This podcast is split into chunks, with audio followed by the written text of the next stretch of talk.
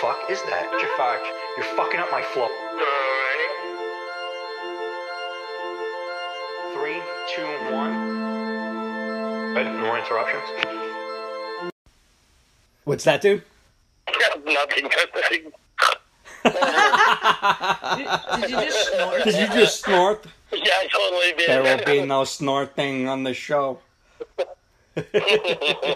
hey, everybody, welcome back to Just Another Horror Show, episode number seven. Uh, the remakes. Who? Oh man, this is this is a uh, this pits brother against brother. This has uh, started wars. Shirts versus skins, the Greases versus the Socias, uh, Republicans versus the Libtards. You name a group, it's split it. We're talking about the remakes.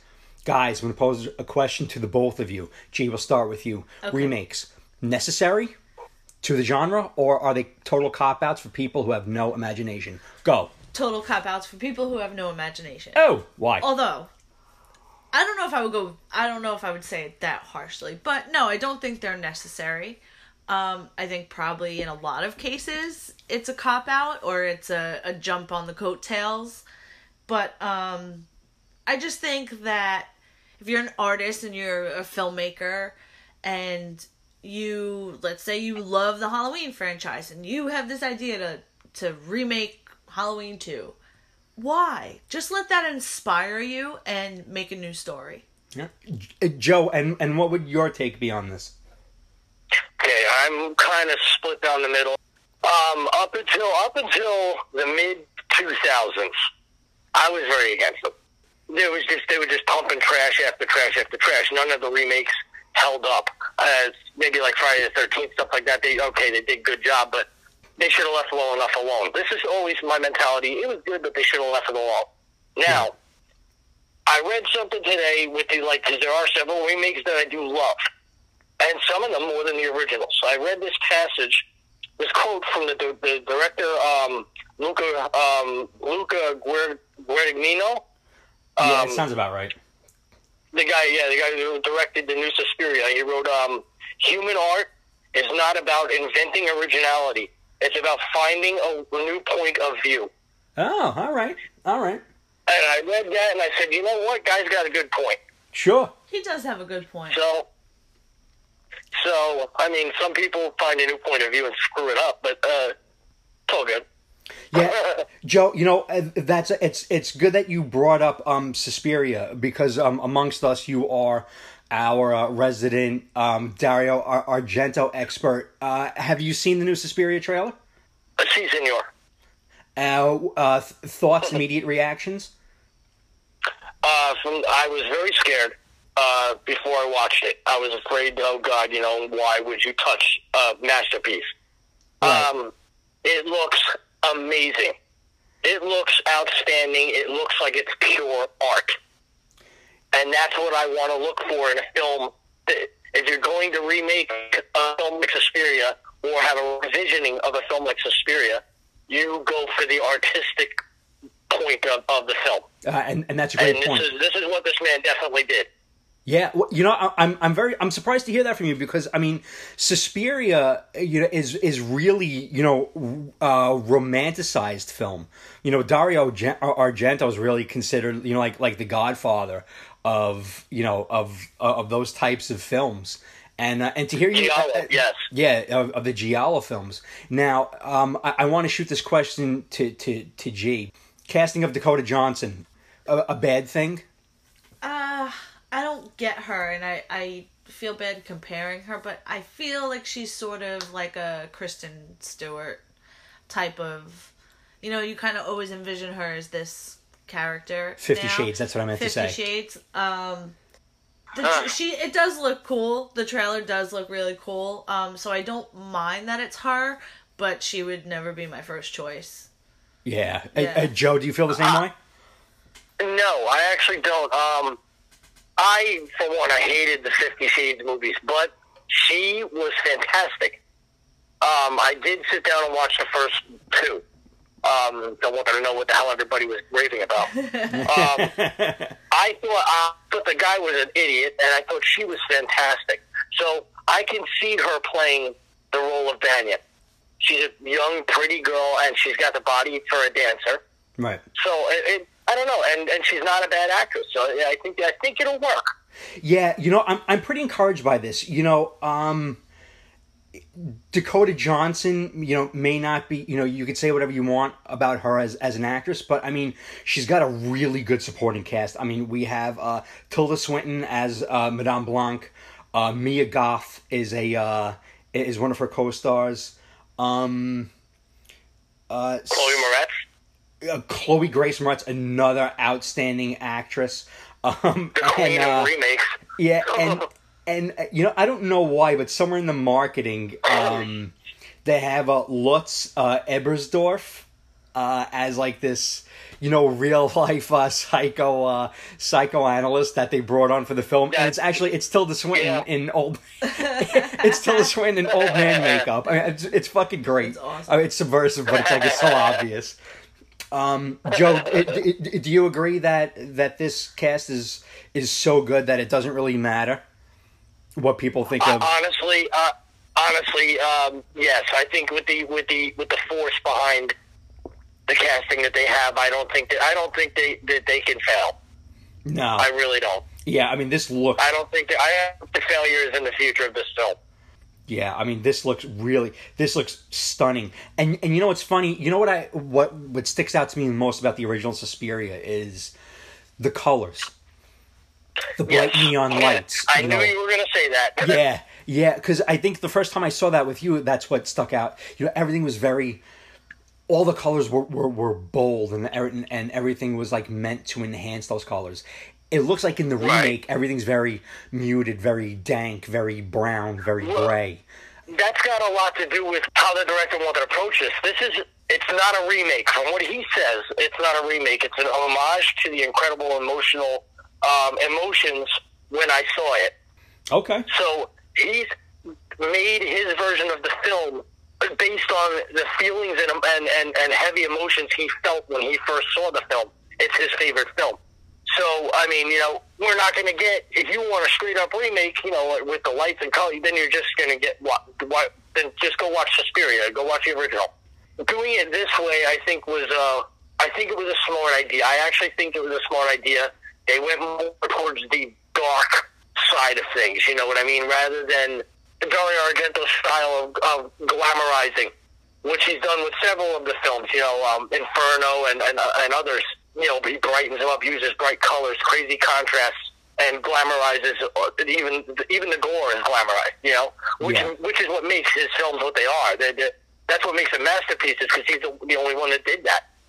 Yeah, I mean, you know, we only have the trailer to to look at as far as the remake is concerned, but this seems like this is more on like the psychological edge of everything. Like, really, just looks to like fuck with your mind. I, I, I don't, I'm not sure if they could be high on gore on this one. It really looks like this is just to be a fucking creep fest. I'm really, really looking forward to this. Me too. The original um, was there to scare you, Yeah, and it sure as hell did. that movie scared. That, whenever somebody came into my mom's old video store and said, "I want to watch something truly scary," I said, "Go rent Suspiria." You know, Yeah. you want a really scary movie. If you've seen The Exorcist already, okay, go see Suspiria. That's a, that's a good one to scare you. This one, it's looks like it's going to aim more on the psychological end of things, which sometimes could be even scarier. I guess we'll see. absolutely, and they definitely have the cast to pull it off. I mean, there's there's no there's there's no shortage of of talent. The uh, Jessica Harper, the original Suzy Bannion, is That's making an appearance right. in the film. Jessica Harper is uh, playing um, Anke. Do, do you know who that is from the original? Uh, my mind's shot right now, not off the top of my head. Well, e- either way, we're gonna find out. That's a really cool um, ode to to the original to put to put Jessica Harper in there. So it it, shine, it kind of shows Absolutely. it shows where uh, Guadagnino's uh, head is at over there. I, I, I think I think this is gonna be a real treat, folks. You heard it here. Uh, Joe is uh, one of the Argento fans. If he's giving it its seal, he's gonna go see it. We're gonna go see it, and we suggest you do too. Uh, the trailer is out I think they, uh, I think they recently just put out a new, a new trailer too. Um, Okay, so I am. I just googled the release date for Suspiria because I didn't trust what was I am on IMDb. Now, Wikipedia is always a little. I'm always a little. Um, uh, uh, Suspiria will hold its world premiere at the 75th uh, Venice International Film Festival on September 1st. This guy's birthday. Uh, it is scheduled to be released in a limited release in LA. Yeah, LA and New York on October 27th. Okay, that's where I got it wrong. So, limited That's release. okay. LA's LA's premiere. We we may get it L.A. and New York on October 26th before opening wide on uh, opening wide on uh, November 2nd. So so we may actually get treated to this uh, earlier than expected. So uh, Yeah, well, tell me how it is while I'm sitting here in Georgia. uh, dude, you know, man, we uh we have to see that together, man. We got to see that together. I, I would like that.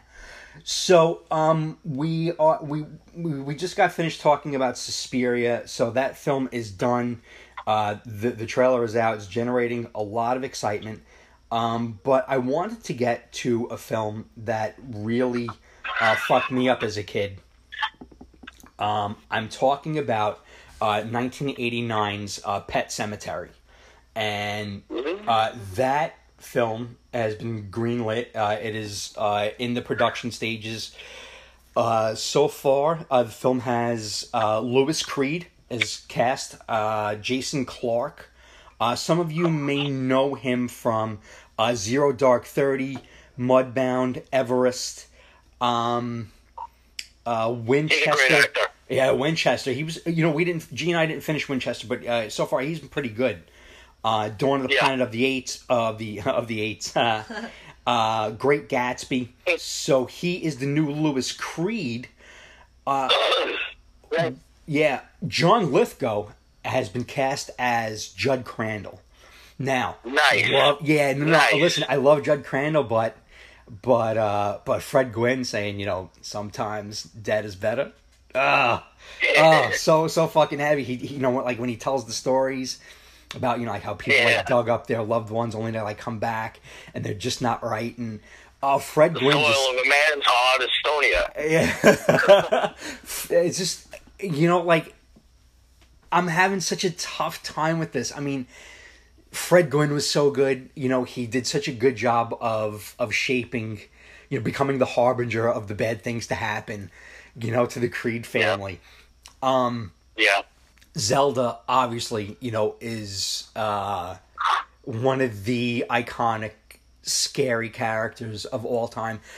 Um I don't think any character thus far, and I'm even talking about Linda Blair herself, I don't think any character has scarred me as much as um Zelda popping up out of the bed and telling uh telling Rachel that Gage and uh, and her are gonna come back and they're gonna twist their fucking back and dude, it, it, it she's still Rachel. Oh, she's still the reason why I can't walk into. She's still the reason why I can't walk into a dark bedroom alone. Cause some night, You and, you and I were talking the other day, just bullshitting on the phone, and that's we that was brought up was was Zelda, and if honestly, to me, if they can't nail Zelda, the movie's down. I To uh, me, it's you have to have Zelda right, and and you know if you. Judd is another important role too. If it's not done right, then it can really take things down. Yeah, I mean- very important. Like you said, that's one of the scariest things next to uh, the um, the hooded uh, um, entity in Exorcist Three, and to me, the Oh. witch that comes out of the doorway in the original um, um, um, House on Haunted Hill. good point. I mean, those Those are both right valid there. points. Those what? Yeah, no, I mean those are both those are really good references. I mean those are both valid points. Yeah, I mean that's really on par. Yeah, Joe, as as a matter of fact, oh, um, right after you and I spoke, I went on to D- IMDb, and Zelda has been cast by an unknown girl, um, Alyssa Brooke Levine, has been cast to do to play the part of Ah. Zelda, and um, She has an identical twin sister, Amber. There is no career info on her. Um, it looks like Pet Sematary is going to be the first thing that she does. So she's an unknown. okay. It honestly sounds like a fake name. I think they're just trying to mess with you. Do you think they're going to it's a CG? secret. No, I think Yeah? it's gonna be a secret. You think it's going to be a secret? I don't know. Really? All right. Uh, who knows? Who knows? That's my guess. Uh, to me, honestly, though, it was one. I know that Stephen King wasn't very happy with Pet Sematary. Um, He's not he's not very happy with most of his movies Yeah, that, you that are made upon his books. he's kind of a pain in the he ass. I mean, He's not happy with his book either. no, didn't he say know, like? so- didn't he say Pet Cemeteries was was one of the scarier ones that he did? One of the scarier and one of his worst. He doesn't like that book, Pet Sematary? but it's a fan. It's a fan. Yeah, but it's a fan favorite. Yeah, from what I was reading something the other day, that King is not a big fan of, of Pet Sematary. He's the book, his writing. um, but uh, I, I guess you know, uh, he, and he's not a fan of when people make his films. Um, Yeah. I mean, he, of course, you know, there's a few he raved about, which I guess I believe we're talking about one of them tonight. Right. Um, but uh, I, you know what? We'll see what happens. The Pet Sematary was. I saw that with my grandmother when I was a kid. Scared the crap out of her. I absolutely loved it. Zelda crap. I crap my pants watching her. um, Ew. and listening to uh, listening to, to, to Gage going around going, "Come on, Daddy, let's play." no, that's, no that's fair. creepy shit, man. Yeah. no fair. Yeah, I'm. uh, This is this is the one that I, that I'm nervous about. I think because this is the one that really helped scar the shit out of me and really um really did it for me as far as like truly scaring me. I mean, horror films. It takes a lot to get it to my head and, and to fuck me up. Did they announce who's playing Pascow? No, no. Um, they did not. Um, there's only a couple of other roles that had been cast, and um. Uh, yeah, no, no, no. Um, there is no casting yet for for for Victor Pascow. Um, he was dis dis discorporated. Um, yeah, no, no, no, no Pascow yet. That's gonna be that's gonna be fucking interesting, dude. Uh, know. um, Amy Seimetz was was cast as uh as Rachel Creed, and Sonia Okay. Maria um Chirilla is been cast as the young Rachel. But um, some of you may know Amy Seimetz from um, she was in the uh, Alien Covenant film, um, Upstream Color, uh, Sun Don't Shine. Um, yeah, I, I, I'm I'm vaguely familiar with her, so that's that's the only casting so far that has been done for uh, for for Pet Sematary. So time will tell. There are some still shots so far um, in in production. So uh, if, if you if you Google if you scour the interwebs uh, deep enough, you will find. Um, you, you may have find some some pictures um, of uh, John Lithgow as as Judd. Uh, there was an article, so I wanted to. Are, are there any other films that that we wanted? Oh, Halloween 2018 guys uh jay i i, uh, I want to start with you. I know this is kind of maybe out of the realm of remakes because so uh, halloween 2018 is coming out um collabo with um john carpenter blumhouse productions danny mcbride is involved. Um this really with, with the release of this film we are uh we're required to forget everything that has happened after the original halloween 1978 fuck it forget it throw it throw it out of the, the the, the bowels of your heart and um and focus on this one so it's technically maybe not a remake again maybe like another It's point just of view somebody else. Right. Sorry. It's- Keep saying technically maybe, all right? It's not a damn remake. I mean, well, Definitely. I mean, but there are so many, there are so many installments into the Halloween. I'm burping here. Mean, well, see, they did this. They did this a while back. Um, part six, the- had Jamie Lee Curtis again when she first appeared again. yeah, Um, uh, uh, what's his fuck is in it? Uh, that young teen heartthrob at the time. He went on to do 30 uh, Days of Night. Josh Hartnett. Josh Hartnett. Um, yeah, the H2O. That's what it was. H2O. Um, at, at that point, they were spo- it was supposed to cancel out after part two, I think. Right. But I think this time, I I, I feel this time they may have done it right. Uh, From I- all the stuff I'm reading and what I'm seeing, I think they may have done it right. I think so too. Uh, G and I checked out the uh, the trailer. G, thoughts so far? Yay, nay, fuck off. This is good. No, yeah, I'm excited. I think it's gonna be good. Um again, like this is not a remake, they're just kind of like inserting their version reset. of the story. Reset, right? A redo. Right. Sure. Going off in a different direction after the first one. Although I do have to say, and, and they did bring back Nick Castle, right? As as uh, Yes. as the sheep Yes, yes. slash Michael Myers. That's, Yes, the original Michael Myers and the original uh, Jamie Lee Curtis. I do have to say, dude, Halloween two, the orig- you know, the original Halloween two. I mean, uh, technically this isn't Halloween two, I don't know, but Halloween two in the hospital, man, I fucking love that film. I love part two. Yeah, Um, I could do I could do without all the rest, even though I like four and five. I, I could like do without all the rest. yeah, I don't mind. I don't mind skipping over those. I think they should have kept part two, but I'm okay with what they're doing. Well, Yeah. let's see how it turns out. You know. yeah. Gee, Just I just had another thought about our discussion about um you know whether whether remakes are cop outs or not.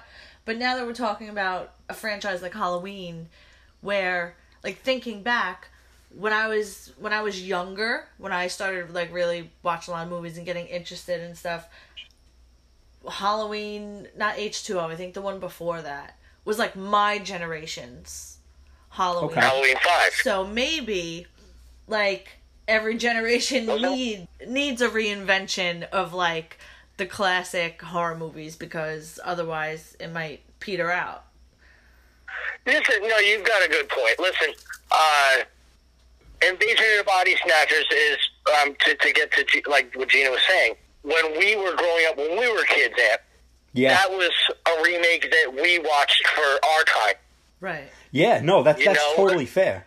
And then you know, you, you when you when another generation after us came a shitty remake like that Psycho with Vince Vaughn. You know what I mean? That was like the next generation after us.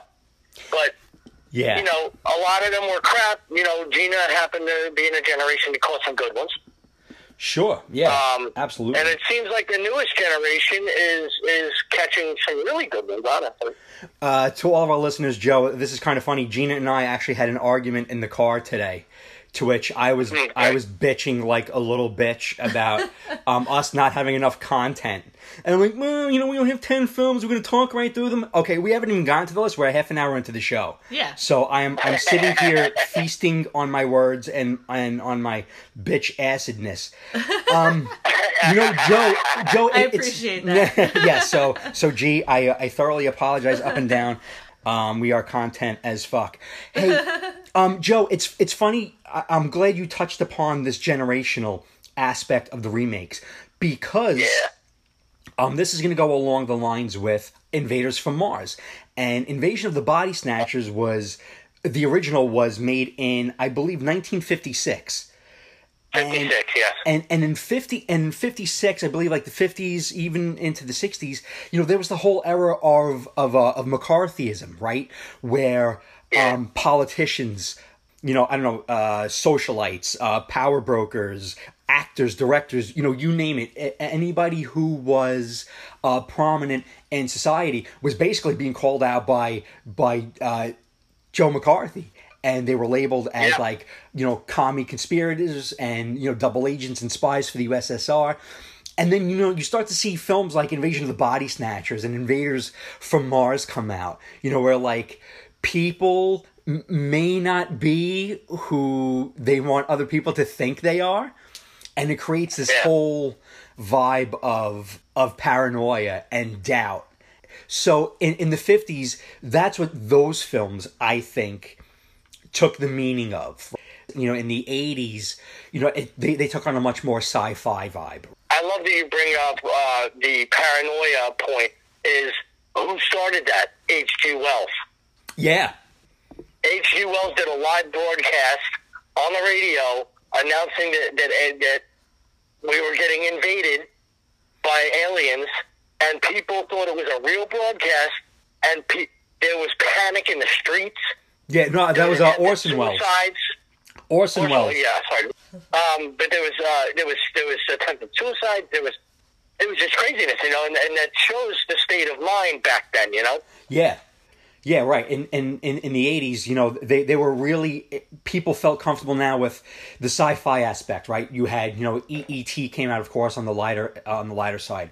You had, um, you know, you had Close Encounters, but Close Encounters, all of yeah. these films kind of were remade to fit within that vein of like, you know, look to the stars, kind of sci-fi you know big Yep. big imagination big budget movie. And and and those are the films that i love. And some of those are mentioned in our list. So without further ado uh, i want to start to get into the list that we have prepared. 10 films um, to some degree uh, they are some of our favorite uh, remakes and i wanted to start and now these are in real no particular order because what I may think is the worst of these, G may think is the best. So in in uh, in in the uh, vein of in the spirit of fairness, this is like the uh, equivalent of everybody gets a trophy. so actually, you know, b- b- before we touch on the list, uh, Disney, what's up, Disney? Like, since when you guys become such fucking uh, carnivores there? It looks like Disney Disney is going to be biting into the whole uh, Fox uh, Fox thing. And Joe, you, you were mentioning all of the aspects yeah. uh, affected by this. You want to enlighten us there? Yeah, I'm. I, you know, I've got concerns and and worries that, that, that are we going to lose what are starting out to be as franchises film wise, like Deadpool, stuff like that. But are, are, is it going to hit us television wise too? Are we going to lose stuff like Family Guy, American Dad, very politically incorrect stuff? Yeah. You know, and and they, they rip on Fox. I mean, they rip on the, their own you know production company. Um, are, are we going to lose a lot of things that, that we've had for so long, and a lot of us hold, you know, near and dear to, you know, and to our hearts, and we love them. We grew up with them, you know, and they're they're a staple point of our lives. It's, I, I, you know, I mean, Deadpool's not Deadpool's in the thing, but they're still great. They shouldn't have to, you know, be cut off because some fucking cocksuckers uh, from Disney because they want everything to be to be happy and family friendly. Go fuck, uh, come on. I'm sorry. No, you're right. That makes I mean- because like, are we are we going to lose a? Are we going to lose a lot of shit that that is important to us and the stuff stuff that we love, stuff that we want to see go further? Are we going to lose it? And a lot of franchises are are, going to be affected. Um, but it seems like Blumhouse may be coming to the rescue on this. Blumhouse is, seems like is going to come to the rescue on a lot of stuff, Yeah, I mean, and uh, yeah. and A twenty four. A twenty four is going to come to the rescue on a lot of stuff too. ah, yeah, they they put out Hereditary. They they do. I'm surprised that Suspiria is not on that list. Um, they put out a lot of the more more I, I want to say more intelligent and um, artistic films. A24 basically has never failed. but Blumhouse so is far. good for that. Blumhouse is good for that though. They'll. I'm pretty sure that they'll pick up on the slack. You know. I think uh, Yeah. I think Disney's loss is going to be another film studios and you know maybe an up and coming film studios. You know, one man's trash, another man's potpourri. You know, quote the fucking Grinch. Oh whatever. yeah, yeah. You know, so Yeah, well, the one plus, the one plus is that I did read that um, anything that was that was already cited for um, pre-production or or is they're they're letting them finish. So any movies that were already that are already in pre-production, all, all this shit, they are letting all those films be be finished. So I mean, I'm sure we got, I'm sure we have plenty before the takeover. I'm looking at movieweb.com and, and there was an article that we found regarding what's going on there. And it's basically about, you know, Blumhouse picking up the slack. And it looked like, you know, Jason Blum and Blumhouse were uh, looking not only at Alien, but they were looking at a Friday the 13th reboot. Yes, um, yes, yes. Scream, uh, The Crow. The Crow is a film that I would like to see remade because they never got to finish that film with Jason Lee. You know, like they kind of CG'd Right, his because of his passing. Yes. yeah, they tried. You know, they CG'd his face a little bit. I, I, I kind of want to see a Crow franchise reinvented that has a single actor playing the Crow that goes through the gamut of say four, five, me- six films. Maybe I can enjoy that because I'm not a fan of The Crow. Maybe I can enjoy a, a, a reboot of it Yeah. and keep it, like you said, keeping one actor through the franchise. Yeah, and then you get to see, you know, you get to see continuity, you know, you get to see growth, you get to see um, character development and, and things like that. So um, that's, uh, I think that's another point for for the pros of, of remakes, right? And and seeing films from um, someone else's point of view. Honestly, dude, I'd like to see Scream redone because God, I hate Scream. Oh, I love really? Scream. Uh, gee, this is this is your wheelhouse. Come on, you got to fight for it. I love. I hate. Oh, Why? you know, I own every horror pop figure and all these toys. The only ones I refuse to buy are the Crow and Ghostface. You Ah. hate him that much? You hate that movie? I hate, I hate it with Why? a passion. I saw it in the theater and I walked out and wanted to puke. How I, come? I don't know. Don't you know? Because that was honestly, I knew things were going downhill uh, for Wes Craven after Sting, and and I was right. It was the beginning of the teeny bopper movement.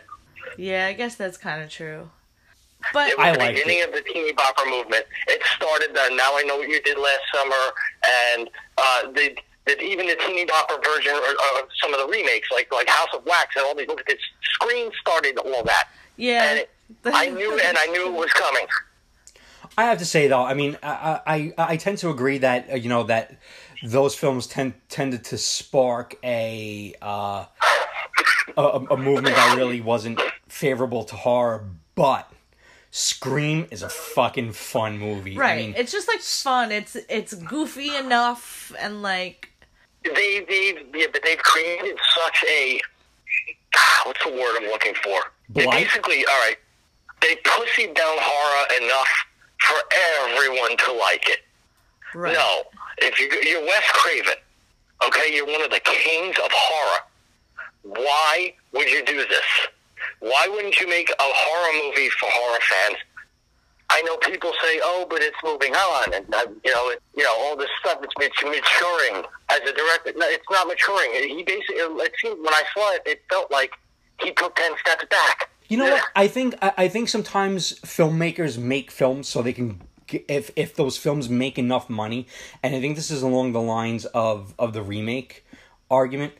If if a filmmaker makes a film that makes enough money, film houses will be will be more willing to greenlight other projects. Not like Wes Craven ever fucking needed that because he's. D- Yeah, well. Despite his spat of uh, bad films, Yeah. um, Well, he's he's still a we legend. do know- It was we do just know- a fun, silly project to do. Or, you know what I'm saying? Maybe it's Yeah, just, we do. Maybe it's a little bit of a commentary on horror movies anyway, uh, which it it sort of Yeah, is. well- You know, And these let me kids tell are you like something, yeah. obsessed Yeah. with movies, and And, and you know what? And, and is, since yeah. since Pennywise, we haven't really seen, or maybe Art the Clown coming up, but we haven't seen a more iconic character yet. You know, along the lines of Freddy, Jason. You know, now we have you know now we have Ghostface. I mean, you say what you want about Ghostface was no, it was definitely he definitely took off, which is it was. I got to give it that. It was nice to see a newer horror character become another horror icon. We don't get it much. Yeah, and look, you know, you sometimes you can't help. It's the same thing with vampires, right? And went the same way with vampires. It went the same way with zombies. Once one thing takes off, once your screen takes off, you get 500 different installments, and and you know one is equally as watered down as the next. I think that's just a natural progression. You know, Although I gotta can I can I just throw one last thing in? yeah, because then we got to get to the list. You know, you guys are killing. them. I'm just I- kidding. Go ahead. I liked Scream Four because it was about remakes. Oh, really? Oh, we should have we should have touched on that one, but I I, I think I tuned out at I at think three. it was four. I think it was four. I don't know if there's a five. I think it was four. But it, touched, it, it was about remakes instead of the original horror movies. I I really enjoyed that. Thought that was funny as hell. Yeah, I remember. I remember. Yeah, yeah. Yeah, I I don't think I ever saw it. I was was Jamie uh was Jamie Kennedy in all of those? Dude, I'll tell you the truth. I don't remember who was I in it. I just remember it actually enjoying a Scream movie for the first time. All I. I think it was four. I don't know if there's a five. If it was the last one they did.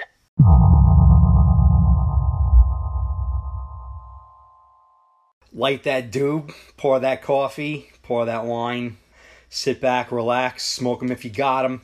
Because here it is. Here's uh number ten, Joe. I, I dude, I, I man, this is. I feel like I'm betraying you with this one, but uh, I gotta stand up for this. I, I feel like I may be jeopardizing all of the years of friendship you and I have built together since 1999, but number 10 number 10 on our list. Dude, I gotta tell you, man, I really fucking like the Dawn of the Dead remake. I know. the abomination. You know something? Zack Snyder and James Gunn, I think, did well to avoid a shot for shot recreation of the original. Because there was no fucking way you're coming anywhere near the magic, the importance of what George Romero had set out in making the original and not trying to replicate what the original meant to people. And they stood far, far away from the original in basically everything. Look, these films are virtually they're generations apart, right? No, that they did. That they did. Obviously, you know uh, the remake was done in 2004, of course, written by George Romero, directed by Zack Snyder. This obviously is void of the message that uh, the original Dawn of the Dead carried with it. You know, of course, consumerism kills. Consumerism. Right. Yeah.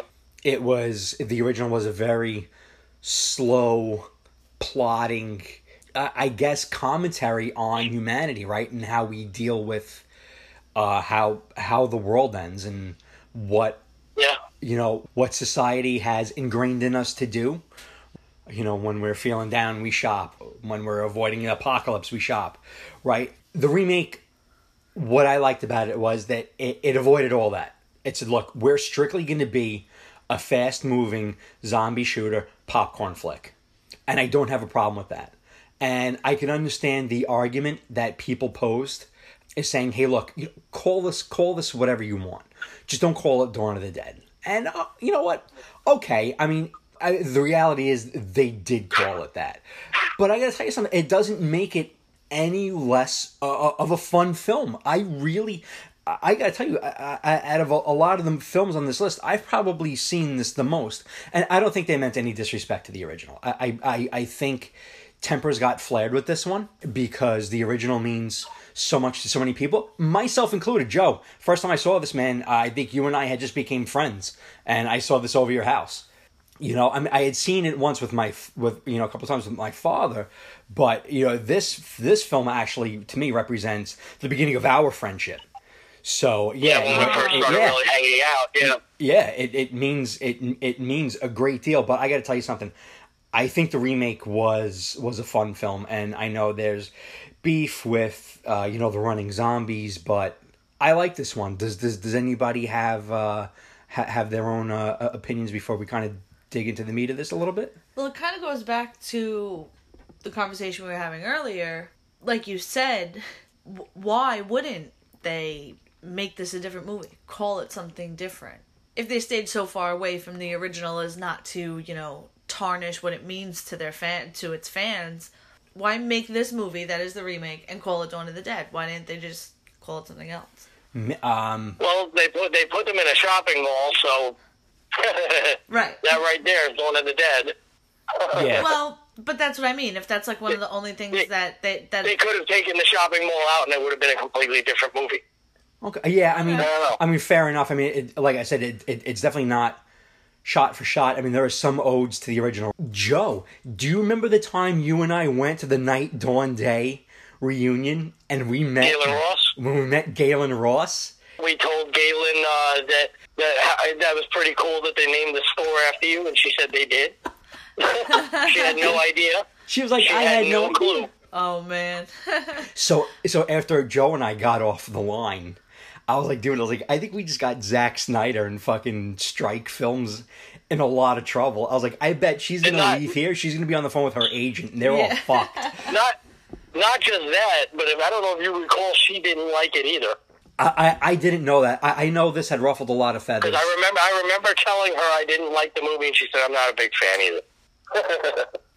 Joe, do you remember when you and I saw this premiere night? hmm I, the crowd reaction to that beginning scene, you know, where uh, Sarah comes home from her from her rounds and uh, and Oh, her that husband. opening scene was fantastic. Yeah, I mean, you know, the husband is bit by by the little girl, the neighbor, and Yep. the film goes goes totally shit house. The- That you know, opening scene, I thought, it, uh, you know, to me, I was like, all right, that was that was pretty damn cool. That Yeah. has promise, and then I don't know. It to me, it just got it got silly. I don't know if it was intentional or unintentional. I don't know. I didn't read into it because I didn't care to. It got silly. You got a muscle man friggin' zombie that picks up that tank and throws it, and then I mean, never mind the running zombies because that became a thing anyway. And some of those movies are phenomenal, like Twenty Eight Weeks Later and stuff.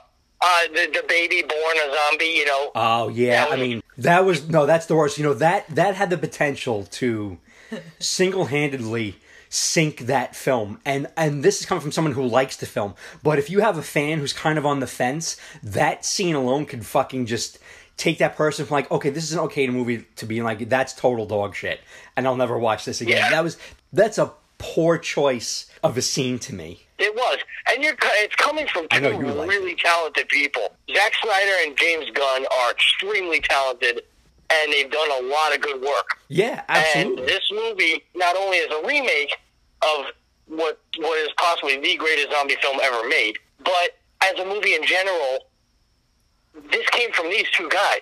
right.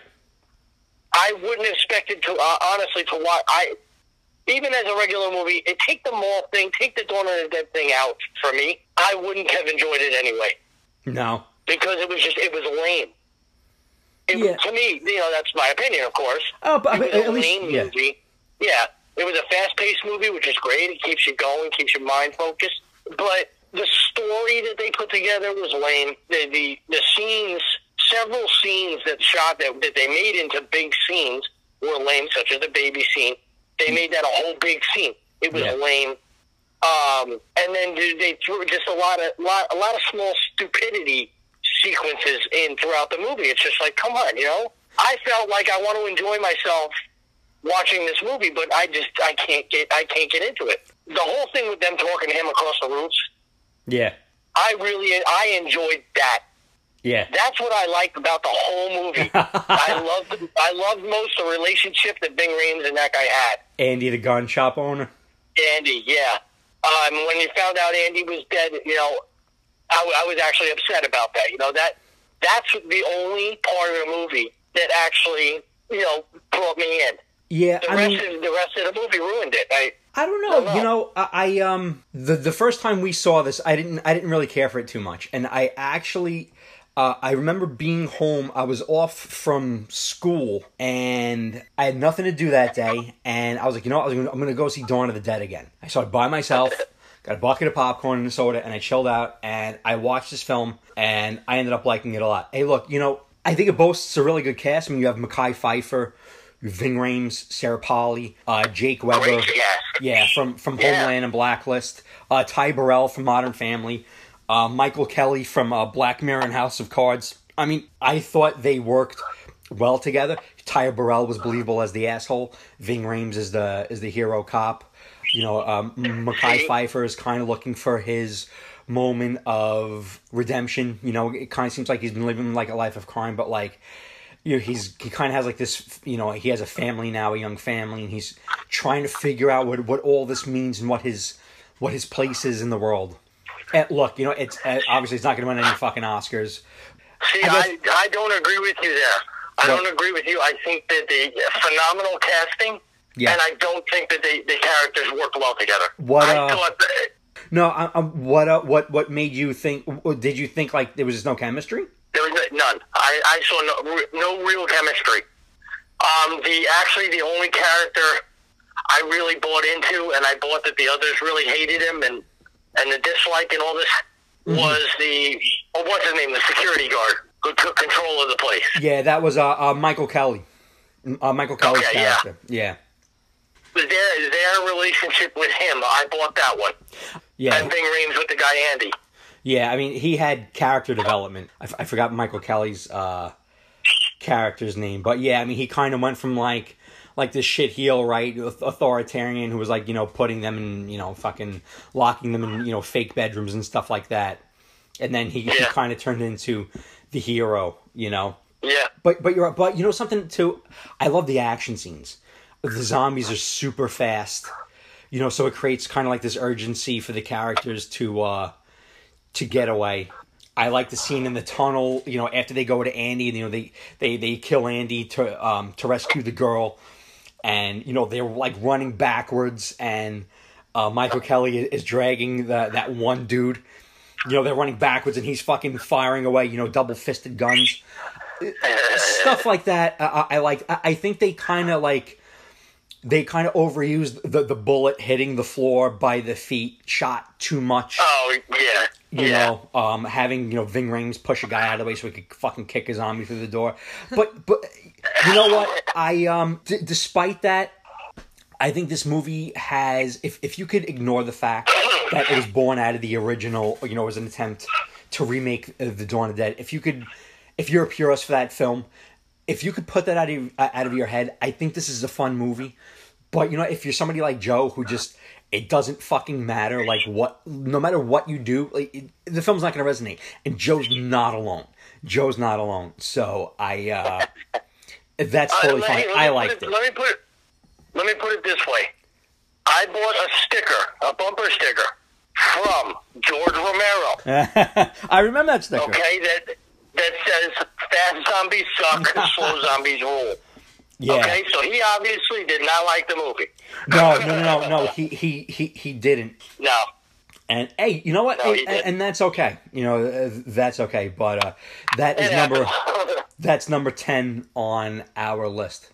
And at number nine, we have Invaders from Mars, the 1986 film uh, directed by the late, great, and uh, dearly missed Tobe Hooper, uh, based on the screenplay by Richard Blake. Of course, we know Tobe Hooper from Texas Chainsaw Massacre, one of our favorites. Toolbox Murders, Joe. Love it. Um, actually, and that is widely believed to be the last great film made by Tobe Hooper. I don't remember. I can go with that. Yeah. Yeah, okay, all right. But I gotta tell you something 80s sci fi, I fucking love this film. You, G, don't agree with me. I do know. I know you really, really liked uh, the original. What was it about the original that you liked so much? it's just so campy and I don't want to say simple because it's like I don't know, but like just uncomplicated, no like real crazy effects, and whatever effects they had were practical, and they kind of just did the best they could with what they had. But it's just so like campy and so stereotypically like 50s or 60s and uh, I just thought it was fun. And I just think that the remake doesn't have that nice charm to it. and and again the original uh invaders from mars done in in uh, in, in 1953 and i feel like you know we had another film where it was like this could have meant something else back then you know like your friends your neighbors your mother your father your loved ones kind of go to this place and something happens to them and they don't come back the same but it kind of sort of looks like them this film was pretty funny. This was kind of a slap fest when we first started watching this film. Like Dave's Everyone's smacking each other in the face. Dave's parents are like his father loves like slapping the shit out of his wife.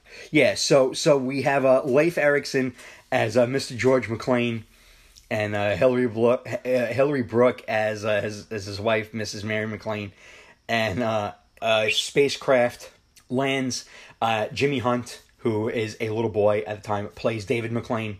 uh, out of his bedroom window over the hills sees this spacecraft land and um and his father goes out to check it out.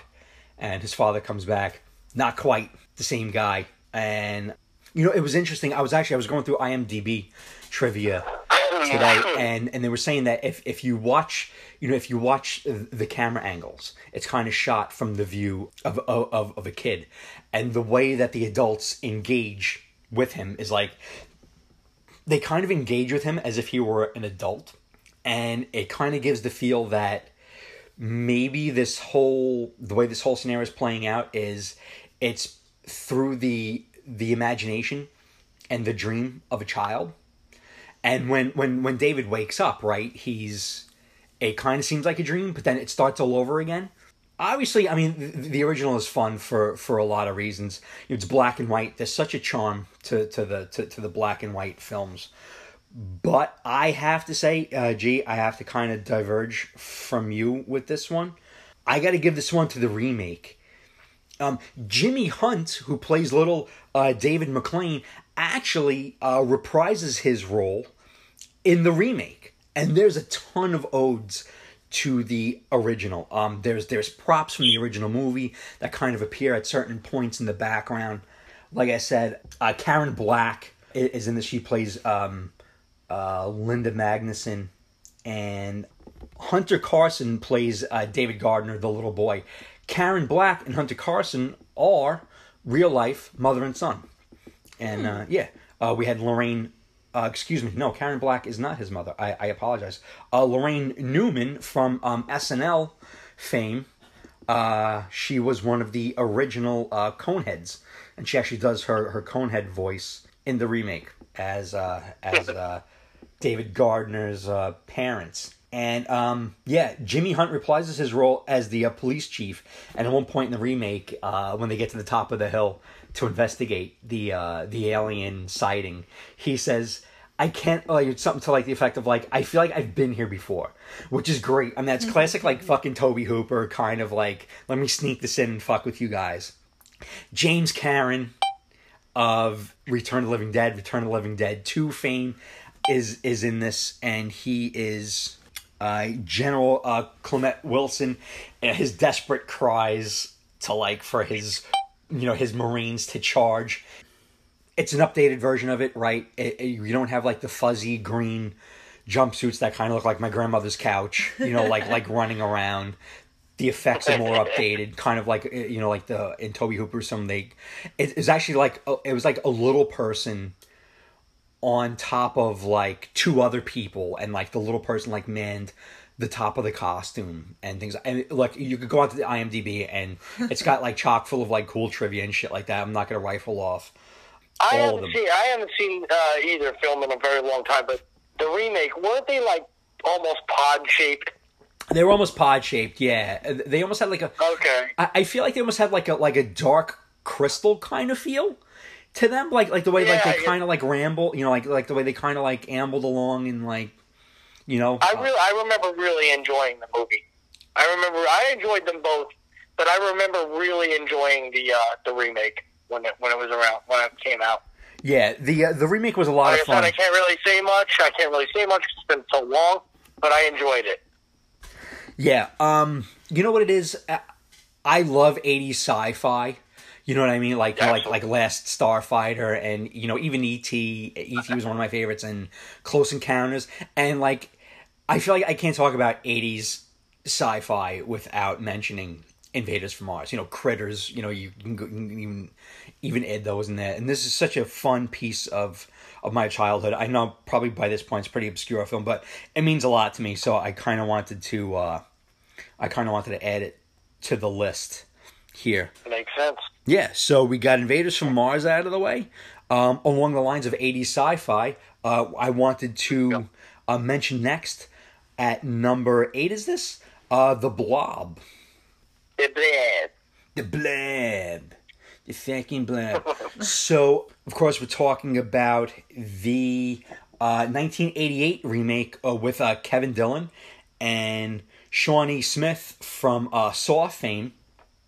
And does that woman age well? Yeah, she So she is she's looking fantastic. Yeah, time has so time hot. has been uh, uh the Saw franchise has kept her uh, very youthful.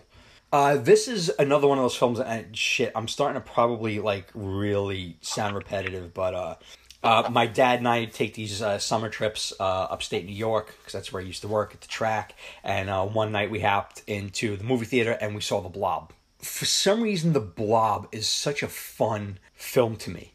I thought the effects were movie. look. It's just it's just it's a film about a meteor that crashes down in a town in Colorado, and it's it's like this pink gelatinous thing that like lashes itself onto this old man's hand, and he gets brought into town by um by Brian Flagg, played by Kevin Dillon, who was like the town bad boy and like the town fuck up.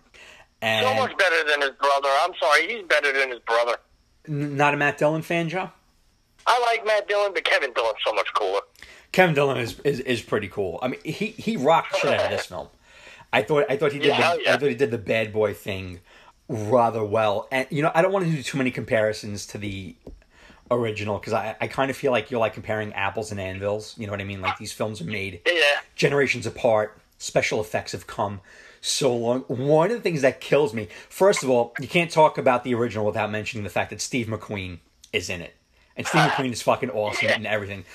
But there's a particularly Oh, funny yeah. scene where uh, Steve McQueen and his and his friends who are like you know like they're like car racers and then they're like they're the town bad boys and they're breaking the balls Yeah. of like the local sheriff and you know and, and the sheriff is like you know you crazy kids better not be like racing your cars in town square and stuff like that. And you know like once they start to encounter the blob and like weird shit goes on and they try to like um alert the town that like shit's going down right. They end up in the police station and there's a point where the guy who plays steve mcqueen's father is like all right son time to come home and you know this whole thing will blow over. Fucking first of all steve mcqueen is 28 when they film this and like they're trying to like pass him off like a 16 year old kid. It's great you know? You fucking guys like full through puberty almost 30 years old. He's like come on son You want to talk about? You want to talk about like you know cool like something cool about the Blob? Hmm. See if there's uh there's two things that I found out about the Blob a while back that I don't know if you guys know. okay First of all, do you know who the artist Chet Zar is? Hmm. Chet He's czar painter. Yes, Chet Zar. Um, It he designed all the creatures from uh, Hellboy 2.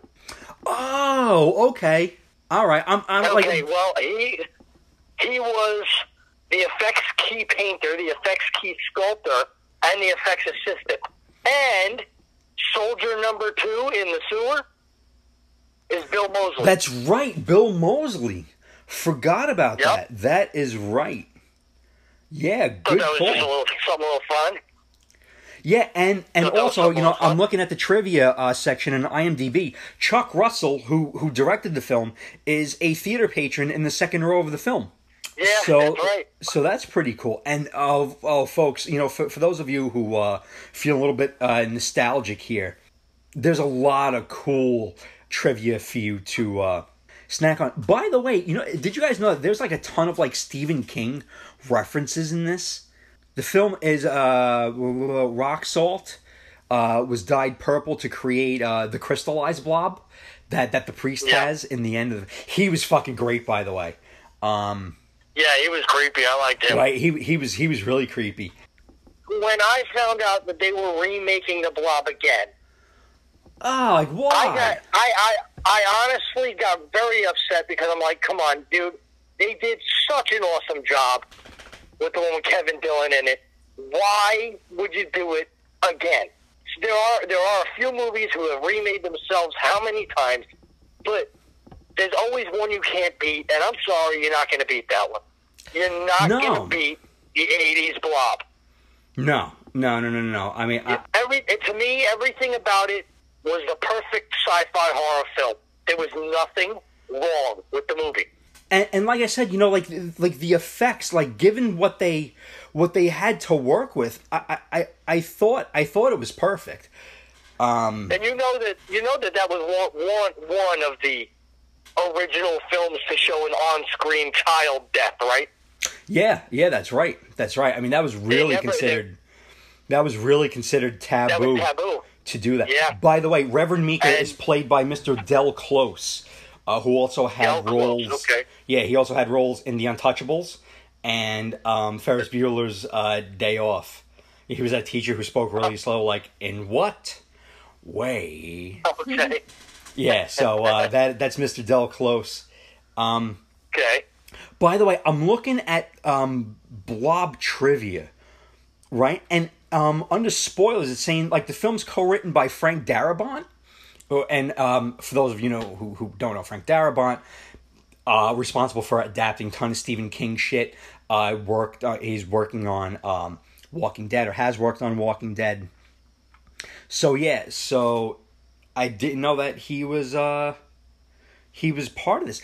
Uh, Brian Flagg is the is uh, is the name of the bad boy. Uh, is Kevin Dillon's um character, and Right, right. Randall Flagg is um, known to have appeared in Stephen King's novel The Stand. Made his first appearance in the no- in uh, in The Stand, and I guess Randall Flagg has has appeared in, in other stuff. Uh, n- not a big um, reader of Stephen King novels. Yeah, and actually, and what they're saying is too, the homeless man is the, the Blob's first victim, known as the Can Man, which is a reference to uh, the Trash Can Man in Stephen King's The Stand. Say that Really? ten times fast. Right, Trash Can Man in The Stand. And Trash Can Man. Trash Can See, I Man in The thought it would. I thought it would have referenced.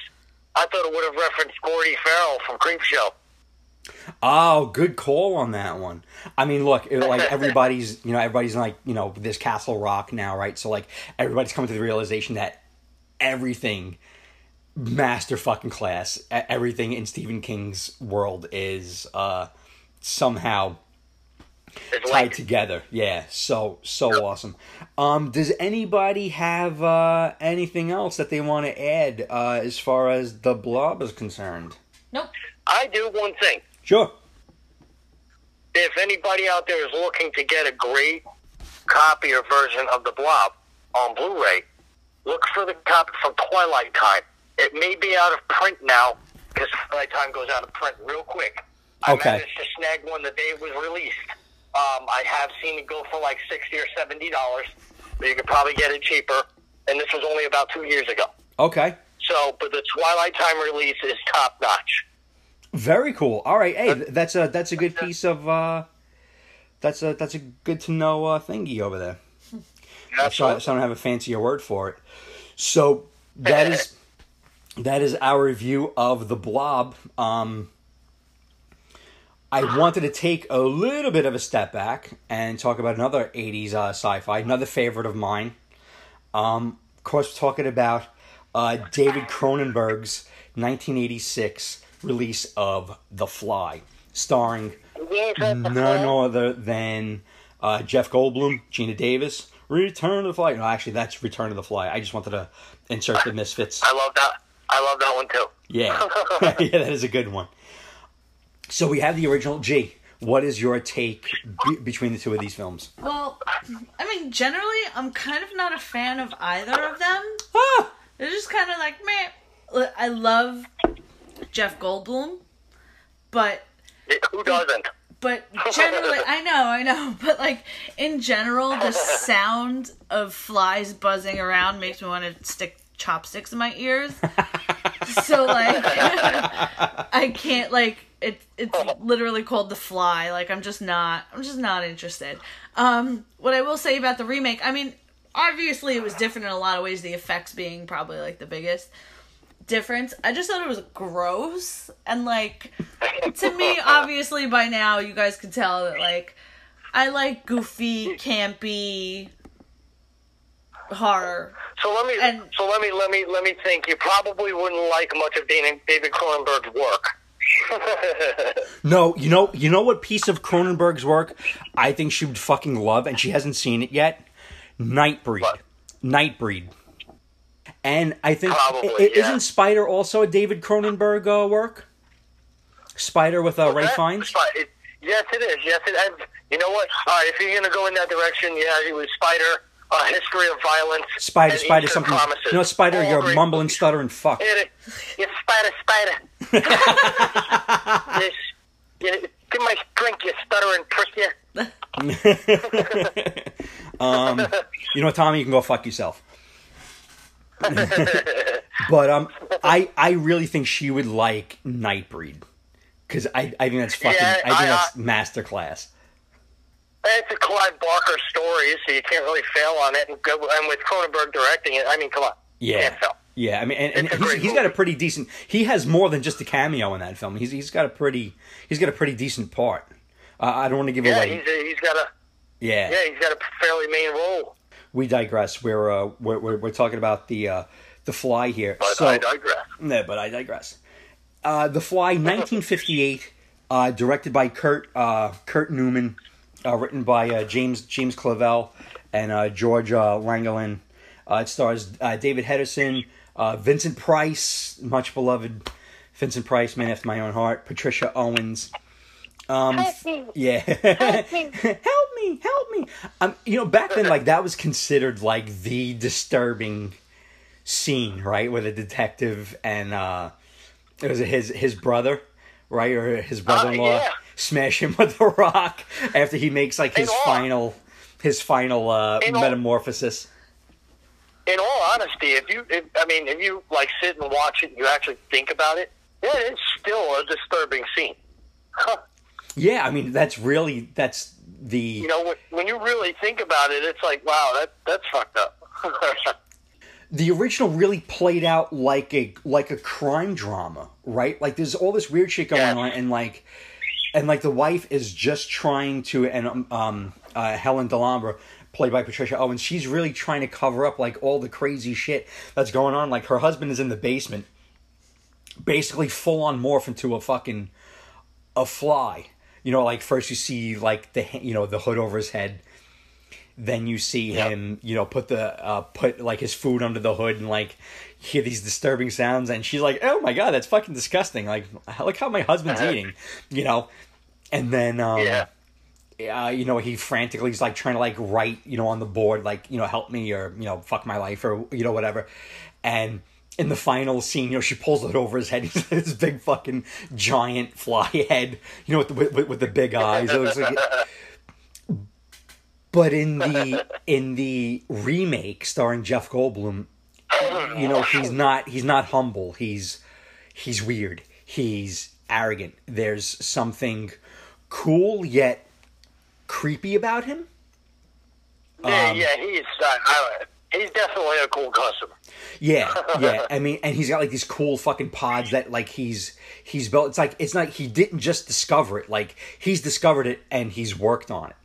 You know what I mean? Like Yep. he's there. He's on the precipice. But like you know, there's like some some failed uh, transport uh, experiments with the chimps. Right? He turns he turns was he turns the chimp inside out. Uh, the the baboon. Oh yeah. Yeah, it's just like a nasty scene. And Yeah, I was messed up. yeah, you know, while uh, while in bed, he ends up you know getting uh, a microchip dug into his back, and then when he tries to transport himself, he gets transported with a fly. Shit gets real. The metamorphosis of Jeff Goldblum is god fucking awful. Is god awful. I mean, he- I I ahead, want to visit the Brundle. I want to vi- want to visit the Brundle Museum. the say You know what? what I'm talking about? No. Yeah, did you catch that at all? No, I wanna the visit Brundle Museum? Museum. In the movie, he called. Remember, he has all those glass jars that's got part of him in them. Oh, you know, I was in comment about that. You he, know, call, yeah, he calls it the Brundle Museum. that's fantastic. Seth Brundle. That's fantastic. You know, and in true science, you know, I'm glad you brought that up because in true science, scientific, you know, true science fashion, he basically makes himself the science experiment. Like his ears, Yeah. his nose, his dick and balls are all in like the fucking cabinet, and he's like, "Look, I've preserved myself. I am, I am turning into this." You know, Joe, I, I kind of, I was telling G, I kind of wanted to see him do like fly stuff you know, like like fucking belly flop onto like a table full of like barbecue. You know, like like, like a real fly, like some kid like walking into like like mom, some guy kind of looks like Jeff Goldblum, just like fucking belly flopped onto like all our food. You have to make new hamburgers. You know, Yeah. There's a man bouncing off of our screen. yeah. I'm gonna ask him if he was in Jurassic Park. You know, or just like belly flops onto like a pile of dog shit and like rubs it all over his face. Yeah. You know, See, but you know, uh, I, I gotta say though, the, the Fly was the perfect movie for Cronenberg to do body horror. yeah. Cronenberg is the king of body horror, he is. I mean, and the Fly, well, it was like, all right, I couldn't see anybody else doing The Fly, except for now it's being remade. Oh, Uh, yep, uh, I found that out too. See, Um, like why? but I- I But can't- nobody needs a remake of, of The Fly. No, no, no. exactly. I, well, that's you know, well, they got that, and the reanimated remakes being done right now too. So Mm-hmm. it's it's it's going to happen. We got to suck it up and deal with it. But anyway, they they honestly, I don't think they could have chosen a more perfect director for the film than David Cronenberg because that is a body horror film. Yeah, I mean, you know, in, in in the final scene, right, where he's where he's fully morphed into the fly. I mean, those are all practical effects. There's no CG. There's yeah. there's no ducking behind, and that film held up so well as far as I'm concerned. I'm not an expert in makeup, but Joe, I mean, you kind of are. What were your impressions of how of of of how that metamorphosis transpired? honestly, it's beau- it's beautiful. Yeah. I, I'd put it up there with I'd put it up there with the likes of uh, the transformation scene in American Werewolf in London, which is an award-winning tra- scene. Another film that You like know, that yeah, that held up so well. Yeah. It's also being remade. But anyway, Oh, but the, uh, I hold I hold yeah I hold it up there with with stuff like that. It, it to this day, I could throw in the Fly and still think it's an updated movie, oh yeah, I, I, absolutely. I think that's totally fair. except for the computer, except for the computers maybe. But that's about it. Yeah. And the hair and the hairstyles. but that, to this day, that movie that movie holds up, and I think it'll hold up for a very long time. It's enough, you know. The, the practical effects were done beautifully. You know, honestly, I don't think you could fail with that movie at all. It's it's brilliant. It's amazing to watch. It's creepy. It's messed up. It's gory. It's got everything a horror fan would want. right. I, uh, I I totally, know? I totally agree with that, That's all I have to say about that. and that's all I have to She say got about nothing to that. say because we showed her up. wah, wah. Sick burn. Um, I wanted to jump into our next film, and I wanted to talk um, uh, along the lines of more Stephen King. Uh, I want to talk about Carrie. Let's talk about Carrie. All right. Um. Word. So the original, done in uh, 1976, uh, directed by Mr. Brian De Palma, written by Stephen King, starring Sissy Spacek, Piper Laurie, and uh, Amy Irving. John Travolta is in this film. Uh, I don't know what's I don't know why this sticks out to me, but the scenes with John Travolta, uh, uh, his character Billy Nolan, beating the shit out of his girlfriend, and his girlfriend likewise beating the shit out of him, Yeah. out of him throughout the whole fucking film, is fucking hysterical. I, I know it shouldn't be because it's a really bad relationship. I don't know why that sticks out to me so much. You know, like like they're under the stage and they're getting ready to like pour like you know pig's blood on Carrie, and they're like they're fucking smacking each other in the face and stuff. You know, I don't I don't know what's so great about that. Um, I gotta tell you, I hadn't seen this film in a long time, and then G and I watched it. You know, getting ready uh, for this episode. I gotta tell you something. In '76, this is a great fucking you know this is a great film for something that's been done in '76. I feel like it wasn't campy. It like it took itself seriously, and you have to take it true seriously. horror. Yeah, Yeah. It was Yeah. it was a true horror film. You know, it took it held no punches. It was a it was straight up horror movie. right. You know, there was nothing there was nothing yeah, like you said, there's nothing campy about it. It was in your face. Right. Here's the problem. You're gonna see it. Here's what's gonna happen. You know? And Yeah. uh and, and and they did it all with very little blood. Except for the pig's blood. With very little on screen violence. Yeah. It still could scare the shit out of you.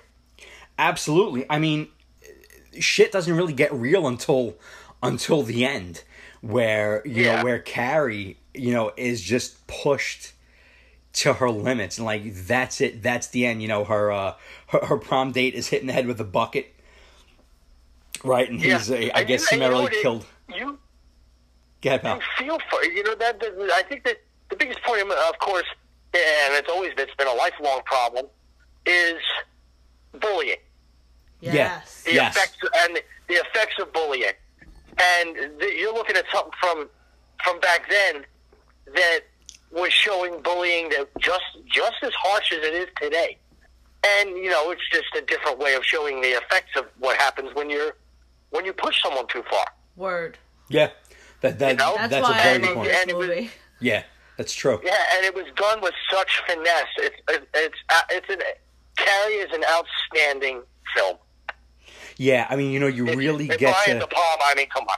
Oh, I, you know, you can't go wrong with Brian with Brian De Palma, but but you're right. Like just to see like, just to see like Carrie's bullies get their comeuppance and just some of the most brutal ways, and you know these aren't exaggerated people. Like these little shits exist Oh, in yeah. schools across fucking everywhere, mm-hmm. and you know what? You always just want a Carrie somewhere. Everybody wants. To, Oh, I don't yeah. care. I wish I was Carrie. Yeah, yeah, you know, you can do this hands across the world. Let's stop bullying. Everybody wants a Carrie moment. Everybody wants a Carrie moment. Absolutely. The one thing with Carrie though is at the end when everything happened, she pretty much took no prisoners.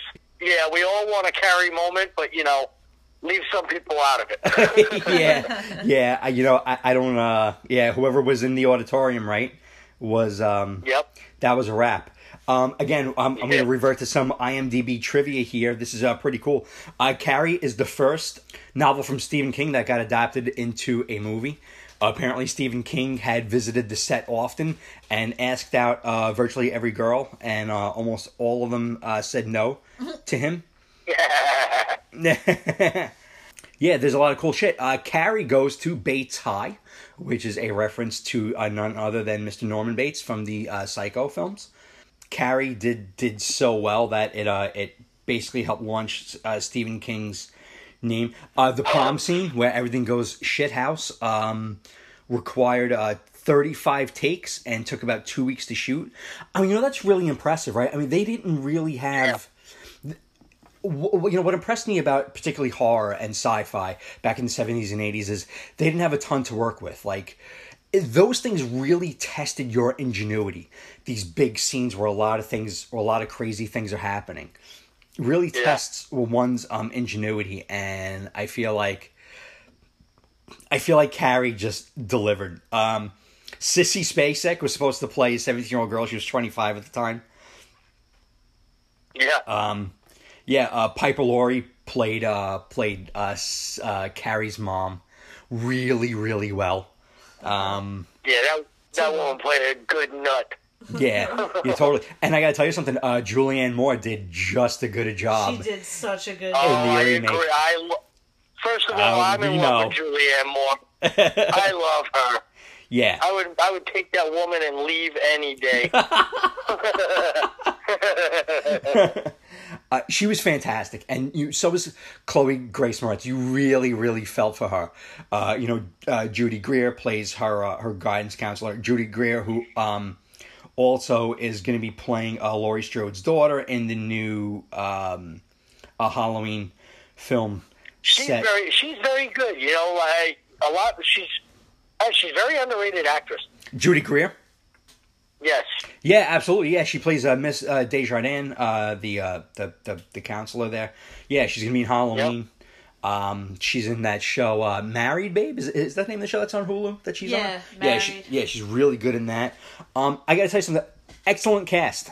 Um, I think it's a very serviceable remake. I thought it was uh, I thought it was well done. And The the only thing that they did change, but they changed it for the better because of our times, is they made it more modern. yeah, you know, people they did everything through the internet and the cell phones and stuff like that. You know, when they put with the video of Carrie, you know, having her period for the first time, right. uh, you know, and all this. But overall, they didn't tear apart the story, No, which, I- which I appreciated. You know what I mean? It was a remake of a film, but it wasn't, you know, T for T. Right. It was, it was done just. I think it was done just right, just right. eh, because it could have teetered very easily on the verge of suck. yeah, But yeah. they, they, they got they just they did it just right to where it was okay. You know what? That's a good remake. A lot of people wouldn't agree with me there. A lot of people do not like it, but a lot of people. I, I've heard a lot, read a lot of things on it. Um, I happen to love Chloe Grace Moretz. I love everything she does. She's a great actress. Um, great actress.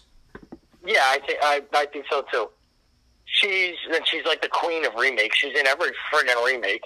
but they, they a lot of people felt she was a little too she wasn't homely enough to be carried like Sissy Spacek was. She yeah, I'm- wasn't homely enough. She's she's a little too pretty. You know what I mean? That kind of you know her looks, not her acting. Her looks, Right. it wasn't viable. You know what I mean? yeah. I mean, you and know I, what? I, I, I'll I give her a see pass. where people are coming from with that. Yeah. Yeah, in my opinion, I, I it's it's definitely one of the better ones that's been around in the last decade. absolutely. Uh, I, I I totally agree. Uh, definitely more than serviceable. It's um, uh, you could you could watch it uh, with with repeat viewings. Uh, I I don't I don't have an issue with this. I I really. I really enjoyed this one. You could you could tell they took great pains to uh, to keep the uh, the spirit of the original Carrie alive. Let's Yeah. not forget though. One last point. Let's not Sure. forget Carrie was remade once already, and it was terrible. Terrible Which- with Angela Bettis. Oh, that's right. Oh Yep, shit! it was a TV remake, and it was the worst movie. It was kind of like watching Psycho with with Vince Vaughn. That's really a bummer because I because because Angela Bettis has some fucking chops, man. I mean, she's really Oh, Angela Bettis is great, but they, Yeah. they you know, she and and you know what? She's got that homely feel to her. yeah. She they would she would have been. She, it was just the execution of the film was very poor. That Very sucks, poor. dude. That sucks. So so this is like one of those cases where a third remake was actually you know called for. Yeah, no, you know, second remake. Sorry. yeah, no, if, if, you know, if you're gonna remake it, you know, for the third time, if if it's done right, I don't really have an issue with it, and uh, and Yeah. and, and this one was done right, and uh, and kudos to all those involved.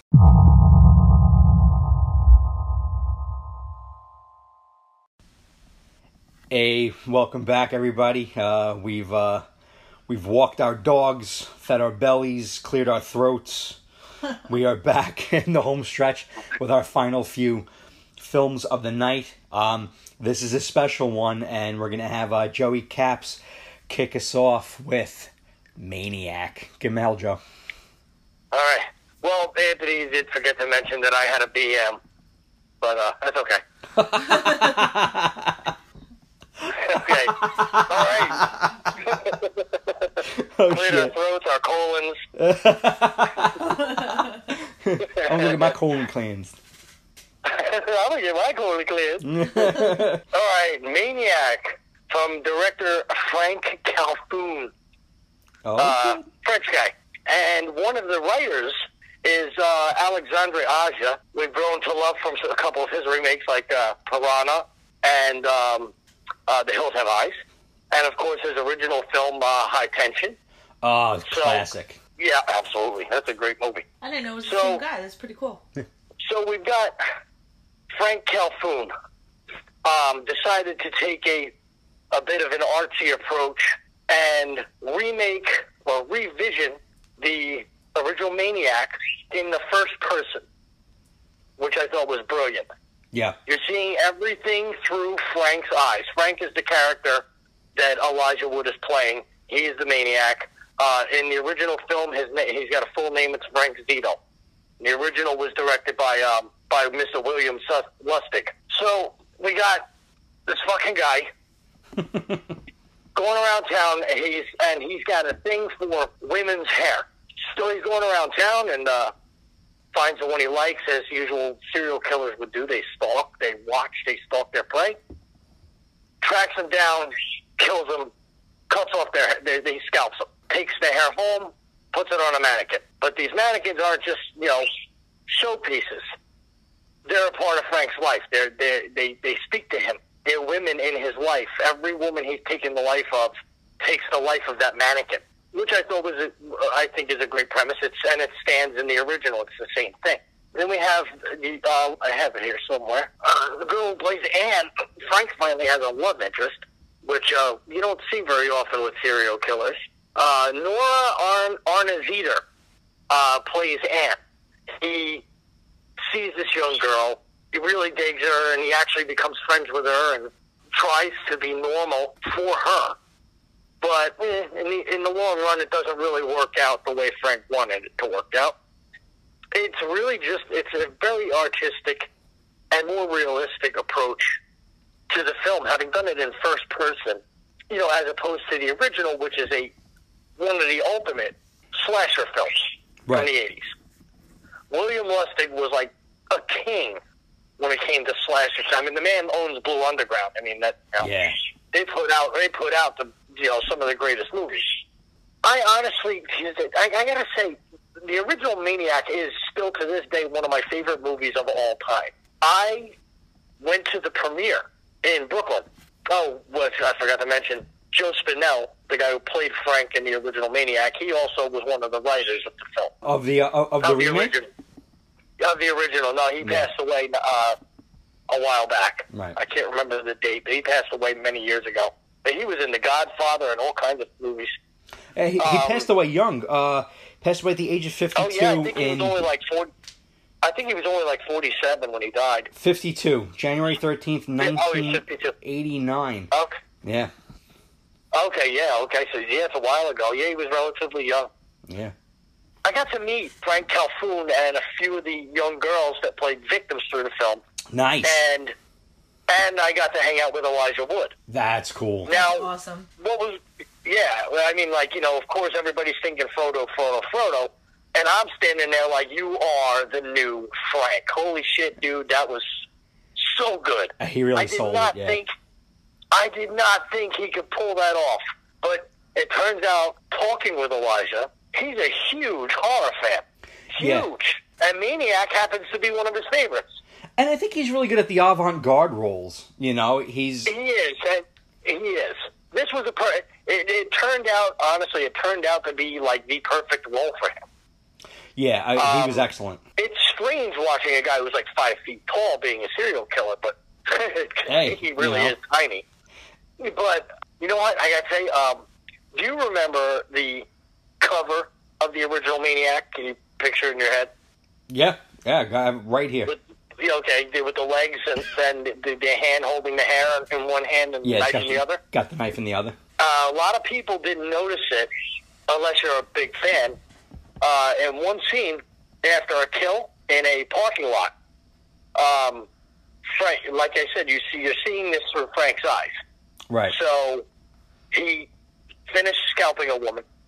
He stands up and turns and sees his own reflection in a car. Now, all you see in the car is from his stomach down, and Mhm. it's the cover of the original movie That's great. which Yeah. I thought was outstanding. I said, you know what, you want to pay homage, that's the way to do it. Yeah, you know, um, G and I saw this saw saw the remake once, and Okay. for some reason I remember sounds, and I just remember the sounds of the scalp, of the Oh, scalps yeah. just like crunching away.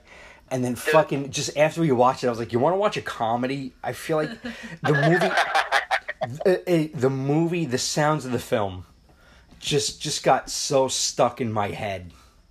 Everything from when he's scouring his own hands with Brillo pads, you hear it. I mean, yeah, you hear it all.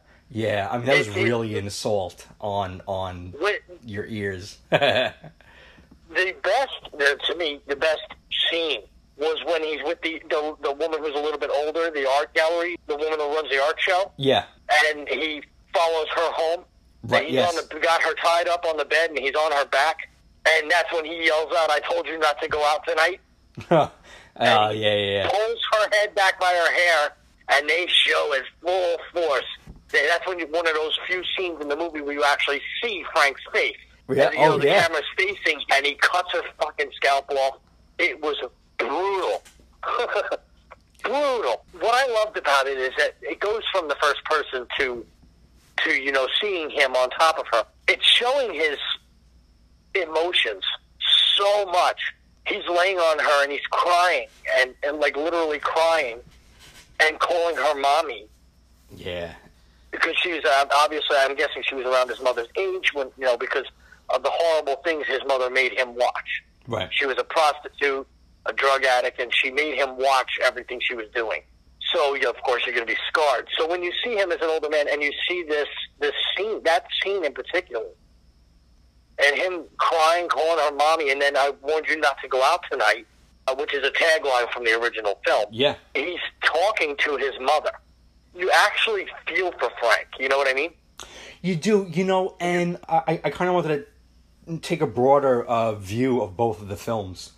You know, there's there's the original that takes place in New York City, right? And Yes. then and then you see the remake takes place in L.A. Am I correct? Yes. Yes. You know, it. I think both of these films, in in in some sense, are really commentary on loneliness and Oh, big time. you know, and how loneliness and depression and isolation could feed into something or make something worse. Look, I'm not saying that you know lonely people are gonna go out and just like scalp fucking and stalk people. No, I'm not saying that. I'm just saying that like it's these films taking place in big cities just highlights how um how lonely it can be to to to, to live in these places and you Yeah. know, if you're if you're even even surrounded by a billion people, yeah you know you could be utterly alone. Yeah, and you, you you know what's funny? I don't know what made me think of this. You know, watching the original, you know, you you you, you kind of get treated to like what Times Square looked like. You know, back in the day. Well, dude, you know, you look at Times Square now, right? Like people like fucking, you know, going out for like Asian fusion. They're like fucking throwing M and M's all over the place. There's like you know fucking people taking pictures with Elmo. Try taking Yep. a picture with Elmo in Times Square in the '80s, and chances are that Elmo has his dick out. Yeah, no shit. You know, people like No walking, people walking like neon steps to nowhere. Like, Back in the '80s is when we actually had grindhouse cinemas, yeah, which is what Maniac was—a grindhouse film. mm-hmm. Which what the great thing about when I went to go see this the, the, the remake, the premiere, it was at a grindhouse theater in Brooklyn. Which which made it all eh, that much better because my you know there's a still a living thriving grindhouse theater you know yeah, it was called the Nighthawk Nighthawk Cinema yeah. Uh, we we were there not too long ago. As a matter of fact, we saw We saw Um, True Romance. True Romance on on Oh, nice. 35 millimeter. There, yeah, nice nice. yeah. nice Nighthawk Cinema is a That- fun place to see movies. yeah. that is a really cool place I mean you can sit down have a beer and watch a movie I mean I was I was a few beers in by the time the Q and A came around so Yeah, I was asking questions a little goofy Franck Khalfoun actually said how many do you drink today you know, being being one of my favorite slasher films of all time, and going in worrying, and then sitting down and watching to be what I think, what I feel to be the best remake ever done, is just a feat I never thought. I never thought that, uh, any anything would reach. You know what I mean? yeah. I mean, and and Maniac, you know, Maniac has such a signature on it. To me, the original captured what it was like to be lonely and isolated in New York. New York was really a dark, seedy kind of you know city. Oh, It- it's Yeah, light the, years the from what it is. the essence. Yeah, The time and the essence is all captured in the film. Yeah. absolutely. And Joe Spinell, I hope he's up there with the movie gods because he really did. He really did the character justice, and and for Elijah Wood to, you know, I, I think it's really ballsy to to take on that project. Yeah. and again to show what isolation and sickness looks like years years later is a very big feat and this was a really good movie i don't squirm often at films but uh, but but maniac the remake with with elijah wood really really made me squirm i really needed to shower after I saw it. It's it really it digs into your head and you can't shake the sounds. This is this is a fantastic film. Um, I'm I'm glad we brought you on here to, to discuss this because I know you're a big fan and uh, and kudos on the review. The original, which is a grimy time, hmm and you have this old individual, uh, but but it's also it's a bit of a commentary on the times too. Yeah, yeah, Look Absolutely. at how look at how Joe Spinell played Frank in the original, and look at how Elijah Wood played Frank in the new one. The way they played their role is, you know, and the cities they live in and the time they live in, it, it all works together perfectly. It does, yeah. I mean, you know, they, they they took Maniac, they made it bi-coastal, and the film the film works. It's just as relevant as Right. it is uh, as, as it was back then. Very well done. Joe. Great job with that. And whole this is this is one of my favorites, guys. If you fall asleep, wake the fuck up because we are getting into one of I think this is a favorite of all three of ours. Talking about Rob Zombie's Holla fucking Ween. Let's do it. oh yeah. So, um, Mr. Rob Zombie decided to take on uh, the the Halloween franchise. Jake, uh, did he do it justice? Yeah, for sure. it's. Absolutely, absolutely.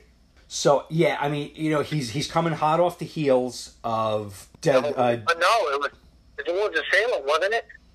Was it off the Devil's Reject? I think so. Yeah. yeah, I think it Halloween. was, yeah. His Halloween was in two thousand seven. Yeah, it had to be off of Devil's Reject.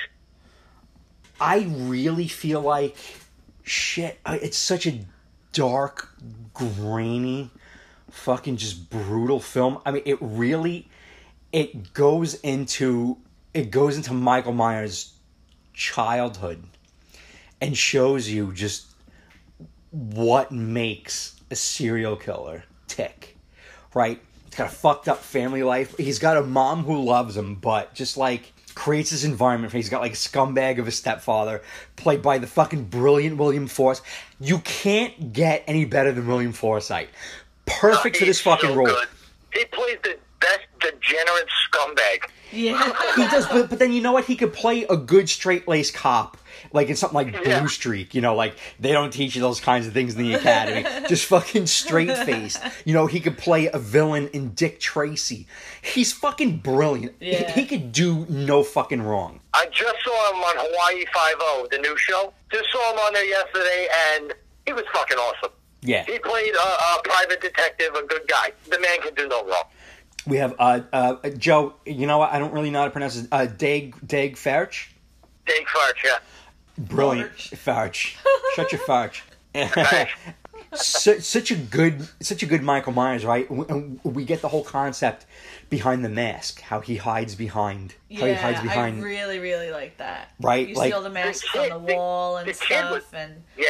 and right Yeah. from the very beginning on that that Halloween night, the clown mask. The kid was the kid was brilliant. Oh yeah, he was I was really impressed. I was really impressed by by by Diggs' performance. and we can't No. skip over my beloved Yeah. Malcolm McDowell. Malcolm as Dr. McDowell, Loomis. Dr. Loomis, uh, you know, Brad Dourif as as Sheriff uh, Oh Brackett. yeah. What a, what a fucking Yeah. cast! I mean, you know, uh, and one thing, you know, you could say whatever you want. You have Tyler Mane as Michael Myers, big hulking individual. I got to tell you something. I uh, don't spare any expense of putting the boots to Sheri Moon Zombie. I, I just I, I don't get it. Uh, Beyond Baby, I I don't really I don't really enjoy her work. I got to tell you something. She pulls off Deborah I Myers. actually enjoy her as I enjoy I her as, as Mrs. Myers. Yes, Yeah. excellent. R- uh, really, really good job. Uh, Udo Kier, Morgan Walker. Udo Kier is a king in Yeah. the horror industry. Yes, the cast that he chose is just un- un- ungodly, unbelievable cast that he chose for the movie. And Yeah. you gotta love zombie. The zombie, the love he has for horror shows in the people that he chooses to play cameos and everything. Yeah, I mean, look at this. O- up and down. Danny Trejo, Bill Moseley, Leslie Easterbrook. I mean, he got somebody from the fucking Police Academy movies. You you can't go Yeah. fucking wrong. You know what I mean? And just just the Yeah, no tone of this shit. film. The tone of this film is gorgeous. Like I felt, yeah. I mean, the the original Halloween. It's a masterpiece, right? Without it, you you wouldn't have that.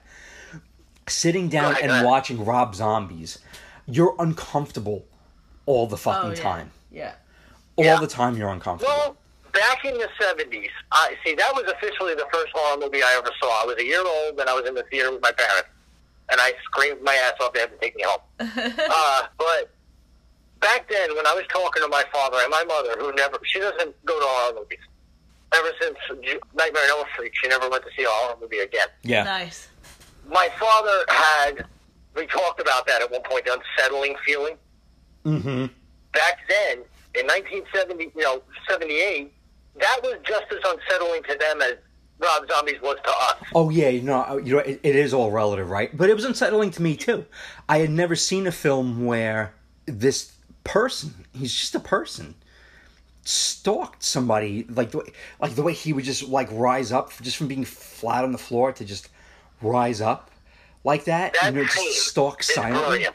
Yeah, gorgeous. I, that was I had seen I had seen Halloween before I ever saw the Friday the Thirteenth films, and Right. what stuck out at me most is when Loomis shoots him and he falls off the balcony, and then Loomis goes to check on him and he's gone, and then you hear the music.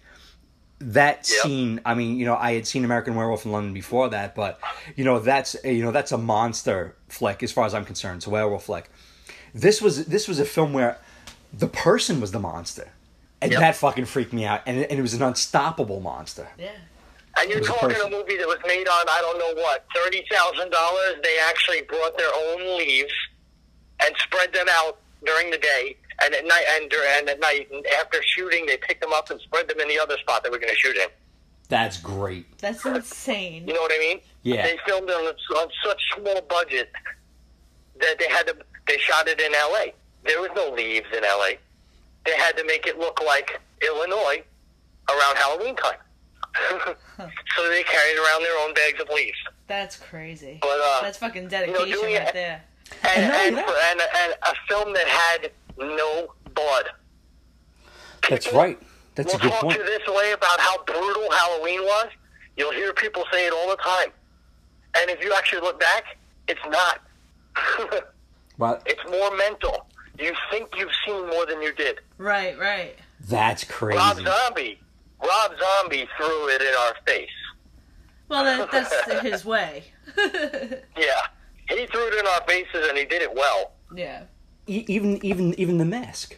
It's such a simple thing with the mask. It's a fucking William Shatner mask. Oh, yeah. and to just take it and to just paint it white and maybe like beat it up a little bit, you created this iconic character. I think that's the point, right? Because, like, You know, think you know of... that I'm sorry, Joe. you know that the original the original mask was a clown mask, and they scrapped it. uh yeah, yeah, that, that that's uh, that's correct. It kind of goes back Which- to uh, what you said about the mask, right? Oh, what you were saying about uh, sometimes your imagination is worse than what any filmmaker can show you, Right. right? So, Yeah. like, a clown mask, yeah, it's a mask, but it's still painted like a clown, so you can identify it and you know what it is. A white mask with brown straggly hair sticking out of it, like, it could be anything, it could be anyone. It it doesn't let you know what kind of person is behind it Right. anyway. Hence, hence the hence the name The Shape. Yeah, exactly. He wasn't Michael Myers. He was The Shape because it was just a jumpsuit, boots, and a white mask. Yep. It was brilliant, and the way the way that Rob Zombie brought it onto us, a lot of people. I've read a lot of complaints about them going back to his childhood. No, I that's brilliant. I I, don't. I don't understand that. I thought it made the movie ten times better. I think so. I, I I totally think so. And and, and you know what's Yeah. I, I think I think also I think Zombie used the soundtrack a little more, you know, to I don't want to say like like like he didn't like weaponize it, but like there's the scene where um uh, uh, uh Taylor Scout Compton, right? She's she's like fighting him, and she Yeah. shoots him. Like like like, he like points the gun to her, right? Is, is is that the scene? And she like screams and shoots him, and then the fucking music goes. Yes. Shit like that gives me chills. I I love that, and and Zombie did really well. Tyler Tyler Bates did an outstanding job with that soundtrack, Yeah, and Rob Zombie's, of course, his direction and placement was was perfect. it was um that's one of my favorite r- remakes and it's one that i've g and i have watched multiple times it's better every time i see it um You know what I love too is that they were able, you know, because a lot of the film, half the film was his childhood yeah and him in the institution. I love how they were able to take and do it well, the entire original film, and squeeze it into only half the new one, and they did it well. yeah that is that's a that's a really good point joe I mean, for an hour and a half, you're, you know, ha- half of that time, you're you're getting the entirety of the original movie squished down for, for just that short amount of time, and and still pulled off what the original pulled off in an hour and a half. Very impressive. That's So, uh, so that is our review of uh of Rob Zombie's Halloween. Next up, I wanted to talk about another film that is just as, if not more violent than the original. Uh, I wanted to talk about uh, some Evil Dead. How's that? Oh yeah. So, oh, not a fan, are we? I'm a hater. Are you really? How come? Don't hate. I've wa- Don't hate on me. And this is no exaggeration. I've watched it twelve times, trying to like it, and still can't. Well, look, I, you- I, I could have saved you that. If, if you're not liking it after three, you're not going to like it after 12. Nah. I, I listen. I still tried. I even found a box set that was absolutely gorgeous. Had the girl coming out of the floor and everything. And I wanted it, and I was like, "Why would I do this? Why would I buy this gorgeous box set with it's a movie I really dislike?" What was the issue, Joe? um, listen, I'm going to say that the gore and the scares were top notch, except for the end scene with all the blood spraying for like 40. It's kind of fair. It it was lame. It wasn't exciting. I got to tell you something. It- it- I squirmed. I I, There wa- were I was getting excited in the theater. I kept getting excited. Oh man, here it comes! I know it's to happen. This is to be awesome. And then every time it happened, I went, oh, and I sat back in my seat. I don't know, man. I you know I love the original. Bruce Campbell fucking kills me. It's such a great film, but but there in terms of feel and tone and pace, completely different films. First of Oh, all, yeah. I, I think Jane Jane Jane Levy is fucking brilliant. Uh, saw her in Shameless. I guess as Mia as the, as a female lead in this film, I think she's brilliant. I think she sells creepy and desperation, and she's a little funny, and she's tough. The the effects in this just freak me the fuck out. I like a lot of blood. Outstanding. You know, a, a literally, all right, you know, raining blood. All right, you know, you want to get all Slayer about it. I guess it's kind of cool, but I, I mean, it's cool because you don't see it a lot. I like, I understand the knock though. But yeah. I get the knock, but I just like the whole feel of the film. I like the look. The violence is like turned up to fucking five thousand. yeah. Just her That's what creepy I, I ass that's face. the one thing I did like. Oh, when the girl's fucking cutting her lips off. Oh. oh. Once you cut, Christ. once you And cut the tongue in half. Yeah. Yeah. Like, you know, I know her coming up out of the cellar is like, you know, it, it, it's a classic image. It's a classic part of the movie. In the remake, she's like taunting them. It's Yeah. not like you get a glimpse of her, right? Like she like constantly kind of has her her eyes in between the floor and the door to the cellar, right? And oh, she's Oh, just it's like so taunting them and shit. spooky. Yeah. It's it's creepy. I I really liked it. I, really liked it. Too. I it. thought it was fun. I found like well, like see you you found that cool. I found her irritating. yeah, yeah. Really, oh, I thought it was great. She, I I don't I did not like her at all as an actress either. Wow. So I I thought she was terrible.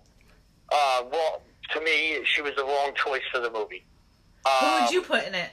Honestly, I don't know. I, I'd have to think about that one. I don't know. Okay. But I didn't like her. Uh, and all the taunting and stuff like that, to me, it was really just annoying. All right. Um, Fair. it was, it was, you know, to me, it was, it was just overdone. And the violence was phenomenal. The, the the gore and the violence was phenomenal. But to go from all that really cool gore and violence, the craziness, Yeah. to that end scene, which was cheesy as fuck, with that demon coming out of the ground and then this then sawing and all the blood spraying everywhere and raining blood. I was like, all right, you know, now you just did it because you did such a good job with all the gore and all the violence and all the all the real horror through the rest of the film, and then this.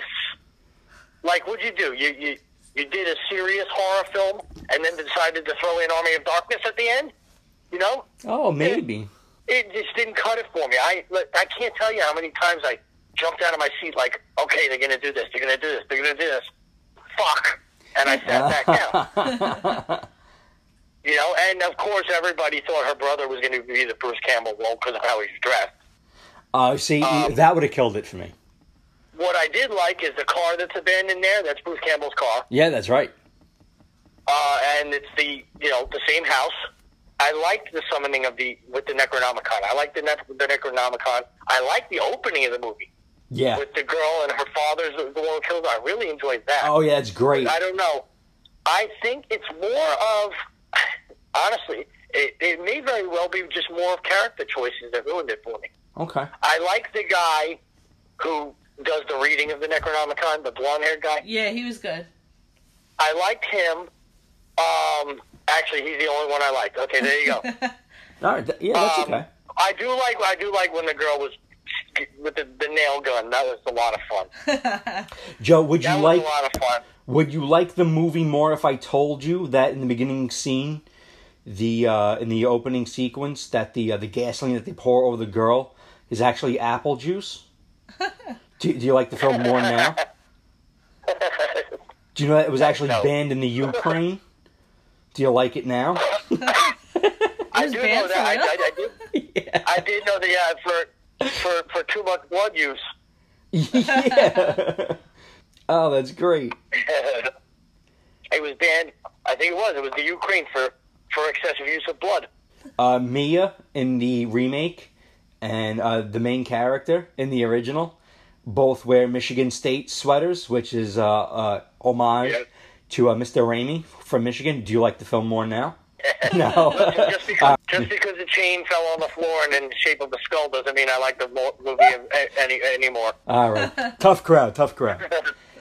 And uh, with that, that is the JAHS review of Evil Dead. And we are on to our. This is next to last. It's uh, it's a goodie. Of course, we're talking about it.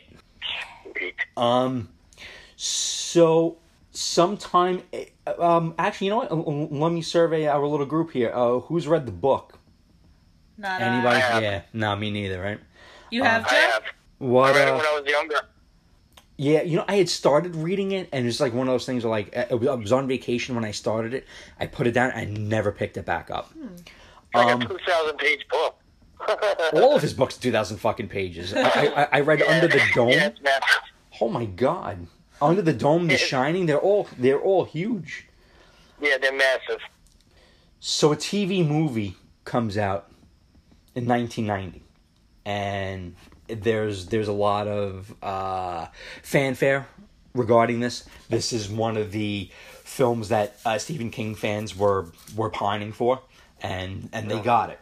of course, we have uh, legendary Tim Curry as uh, Pennywise the Clown, made for TV film versus theatrical release 2017 again i think we're just running into another situation where we're kind of comparing apples and anvils. It's really not fair Yeah. to compare these films. I mean there's a really only so much you could do in the 90s with a with with a made for tv film. Tim curry's fucking brilliant. John ritter harry anderson amazing actors the film comes out I- blows everybody the fuck away joe Okay, when it comes to the original, we all loved it growing up. But when you know the story and you watch the original film, the original film didn't follow much of the of the actual story, the the book itself. You know what I mean? yeah Um, and it, it fell short. It fell short a lot. Had the worst ending in cinematic fucking history. Uh, agreed Yes, it, it it is a creature. It's another. It's a wor- another worldly being. right Um, sorry, it's another dimensional being. But they they chose to go with with the spider, oh.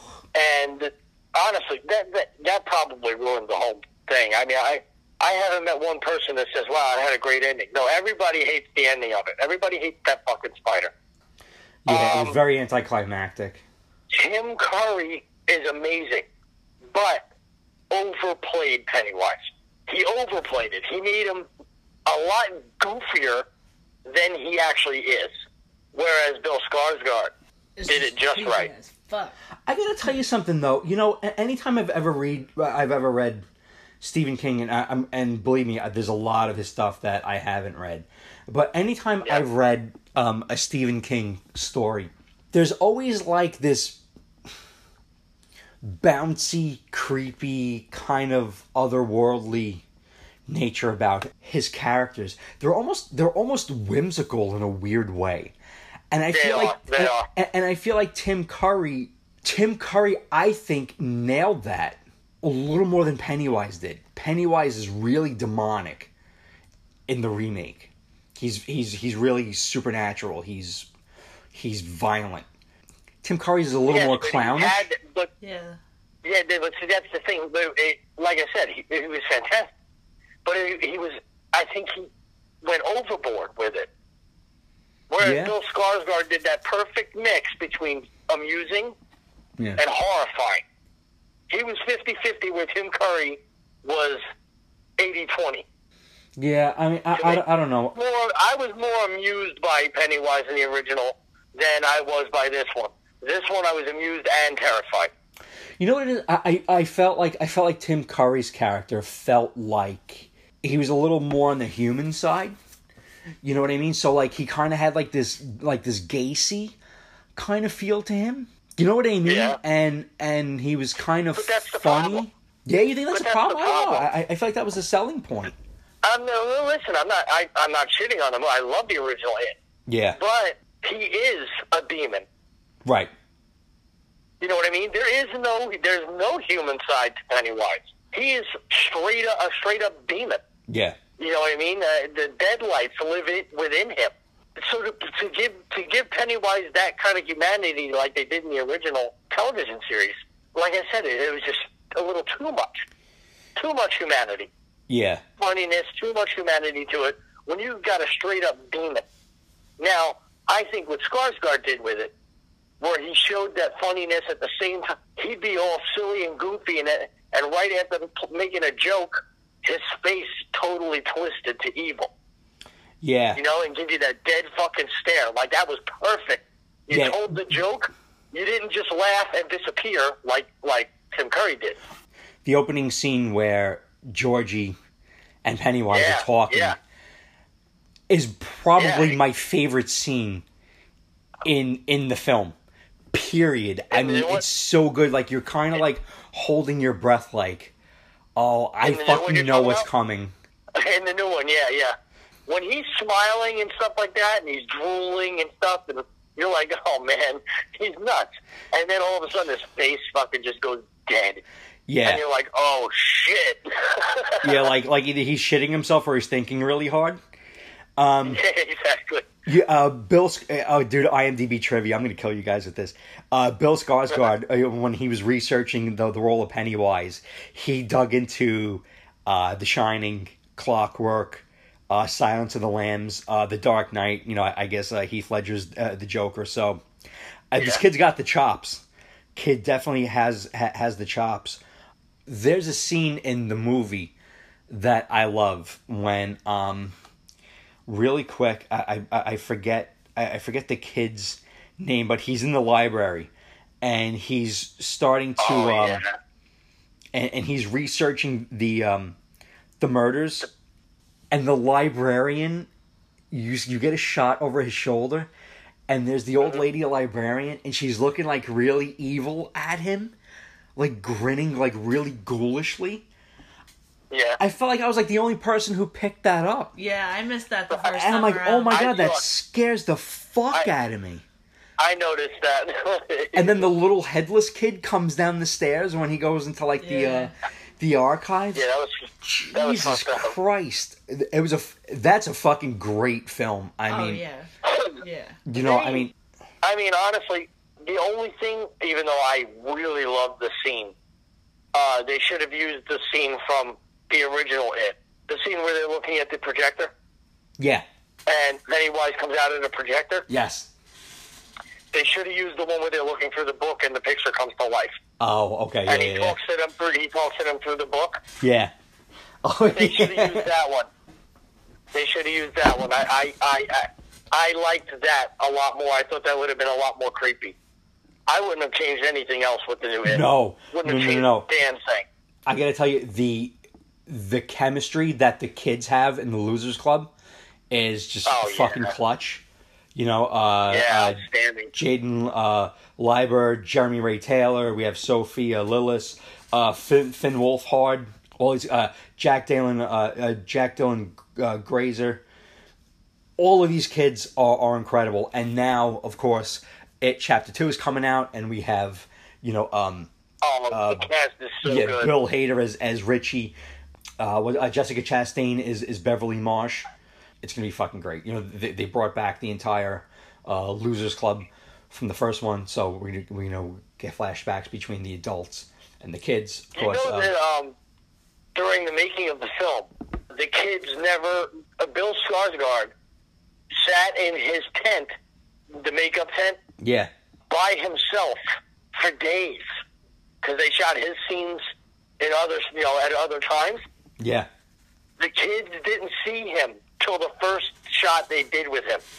Wow. You know the scene inside the house yeah, Yeah. when when he comes at them in the house. Yeah. That's the first time they saw him. And from what I read, not only did it fuck the kids up real bad, they like a couple of them actually started crying. yeah. He said, Um, they said like like like his fucked him up. drooling made the kid gag and cry. And like Skarsgård Yeah, was like, "Oh my god, you want to stop?" And the kid's like, "No, you're scaring the fuck out of me. Let's keep going." Yeah, yeah. You know what I mean? But it turns out that it also took a toll on Bill. Yeah, like apparently, like he's all like he's fucking. He got like fried from Oh, he's like And- drained from like scaring little kids all day long. and probably scaring It- himself it, too. actually, well, and, and yeah, well, he, he changed his whole demeanor being Pennywise. You know, he had it was this whole other face that he's able to make that you can't tell it's Bill Skarsgård. You know, Right. um, right. But the fear he put in those kids really got to him. Wow. He felt so bad because he made that he made that one kid. Yeah, he made him sick. I mean, he made him so scared. The kid was sick and crying. yeah, it's here on know? on IMDb trivia. Yeah, he admitted that uh that Oh, his performance there? actually gave him nightmares. Yeah. That's Yeah, at one point, at one point, I don't remember where I read it. They were afraid that he wasn't going to come back to be Pennywise again. Wow. that would have sucked. That would have been a bummer. Hey, uh, I mean- guys, uh, um, you guys want to hear something crazy? Stephen King actually had said that uh, this uh, he saw the screening, and uh, said that Uh-huh. the film had um, had ex- exceeded his expectations, and the producers had done quote a wonderful job Wow. unquote. So Stephen- got the Stephen Stephen King stamp King of loved it. approval. Yep, on the uh, special features on the DVD, on the Blu-ray, he uh, mentions that he happened to have loved the film, and that doesn't happen very often with Stephen King. He tends to he tends to hate everything people do with his movie with the movies. and, and and you know judging judging by a lot of the Stephen King um, adaptations that are out there on film, right? A lot of directors just don't fucking get it, even if the films are good, right? If if you're a fan of the novel and and even if the movie was good, sometimes like the directors or the filmmakers they don't get the essence of Stephen King's stories to me. Now I'll say this all the time: Stephen King stories to me uh, have such a unique stamp on them. They're written in such a way, they have such a tone about them. Well, you know, it's funny. Uh, they're also remaking Cujo, by the way. That might But not be a bad idea. I'm, I'm, I'd be It's kind of interested. complete- no, no, it's a completely different story. Yeah. It's called Cujo, but it's C.U.J.O. Oh. It's a remake of Cujo, but he's a police dog, and something goes haywire with the Oh. cops. Like, I mean, come on. But anyway, do you know? Do you know what Stephen King's least favorite of all the movies is? The Shining. Yep. What what I consider to be one of the finest horror films ever made. Yeah, and he fucking hated it. it? He He hated it. hated it. It's because it's got it's it really has nothing to do with the book. It's But- not like the book very much at all. And you know what? I mean, this isn't fair because it's Kubrick and like some other director, but uh, they did a made-for-TV movie that actually Gina and I own. oh my god. Awful. They did the I was made-for-TV. gonna watch that. I heard you. You told me. You said don't bother. Oh, it was Yeah, fucking it's horrendous. terrible. It was. I'll, look, I'll let you judge for yourself, but I mean, Was neither. it, was the television movie though more like the book though? There, there were some scenes, yeah, that that were that were in the novel. That, but let me tell you something though. You compare that to what Kubrick did, and it's like flaming, you know, filet mignon or fucking Taco Bell. I mean, I never read the book, but so I don't know if Jack Nicholson's Jack Torrance is closer to the book than the than the TV movie that we watched. But like Jack Nicholson, you see him losing his mind over time, right? As the mm-hmm. movie progresses. This guy just Yeah. seemed in the TV movie. I'm sorry, I don't have the info in front of me. I don't know the actor's name, Yeah. but it, he was good. But he just kind of seemed like an asshole husband, like just like a Gotcha. cranky guy who wants to like. Like doesn't give a shit about his kid and like smacks his wife around. Like Steven Weber. he doesn't really Steven Weber. He doesn't you don't get that feeling like he's changing and he's like losing his mind. You're just like, oh, he's a fucking asshole, you know? gotcha. right? yeah, like he didn't really scare me, you know? yeah, no, I mean, Yeah. yeah, I mean, Shining. Yeah, Shining no, I'm not gonna. best Uh, you guys said don't watch. I'm not gonna watch. I gotta say, to this day, it is one of the finest remakes I've ever seen. It's up there, like top five list. It is on there.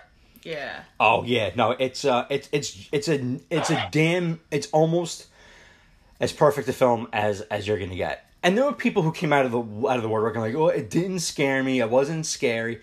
You know what? It's really hard to scare audiences these days. It really is. I mean, everything's and virtually You're been done gonna scare before. everyone. No, you're not. Gonna, but you know what? Like, what's scary to me is, you know, may not be scary to somebody else. You, you know what I mean? I prefer eerie I than I do anything scary. else. I thought it was Oh, fucking. yeah, you- oh yeah. yeah, no, there, there, are scenes I was like, whoa, dude, like that. That's crazy, man. But nah, uh, great film. Uh, looking forward to uh, part two. I, I, I think it's gonna be. Uh, I, I think it, it is gonna, like Stephen King said, uh, film's gonna exceed expectations, and uh, I can't wait for part two. Uh, we're gonna move on to our final film. cool. Do it. Good. All right, and without further ado, last definitely not least, uh, drum roll, please. Joy to the world. We have 1990 remake of a classic, very near and dear to our hearts. Of course, we're talking about the uh, 1990 remake, Night of the Living Dead. I don't know. This is uh, I think this film is probably my all-time favorite film. There's not enough things. This film, genuinely, every time I watch it, scares the fuck out of me. I cannot watch this alone. Um, I do not watch this alone. The makeup is fucking gorgeous. Tony Todd, Candyman himself is fucking Ben. Perfect. Tom Towles is Harry Cooper. Bill Moseley as, as Johnny. They're coming to get you, Barbara. Patricia Tallman as as Barbara. Barbara is not the catatonic weakling that she was. You know that that Barbara was in the '68 film. That was At um, first, you think she is. At first, right? At first, you think she's going to be like just like this, you know, fall over herself character that uh, Judith O'Dea so perfectly played. She's not. She's, you know, it, it's different times now, right? How about that? Is he dead? does he look dead to you? Look at his back. It's fucking perfect, right? Like you, like you expect her to just, you know, uh, P- uh, Patricia Tallman's Barbara. You expect her to crawl into a corner, right? Yeah. And just Yep. be catatonic and kind of let you know Tony Todd's Ben just, you know, play the. uh But he's not. You know, he cries too. He, you know, he's he's recalling what he saw in horror, and Yeah. you know, Pat Thomas kicking ass, you know, with, with the fucking fire poker. And she's like, you know what? Get the shotgun, get fucking Uncle Regis overalls, put the boots on, grab your, your cocks and socks, and let's fucking rock and roll, motherfuckers. This is perfect. Savini fucking nails this, and it's brilliant. I don't know. I just, uh, I get emotional with this fucking movie. I, I, I know maybe I'm just hyping it up too much, but to me, this is remake perfection. This movie's fucking gorgeous. From the makeup to the sound effects to the overall eerie feel that this has. Mean, they're being stalked by people who are dead and weak. You know, you can run past them.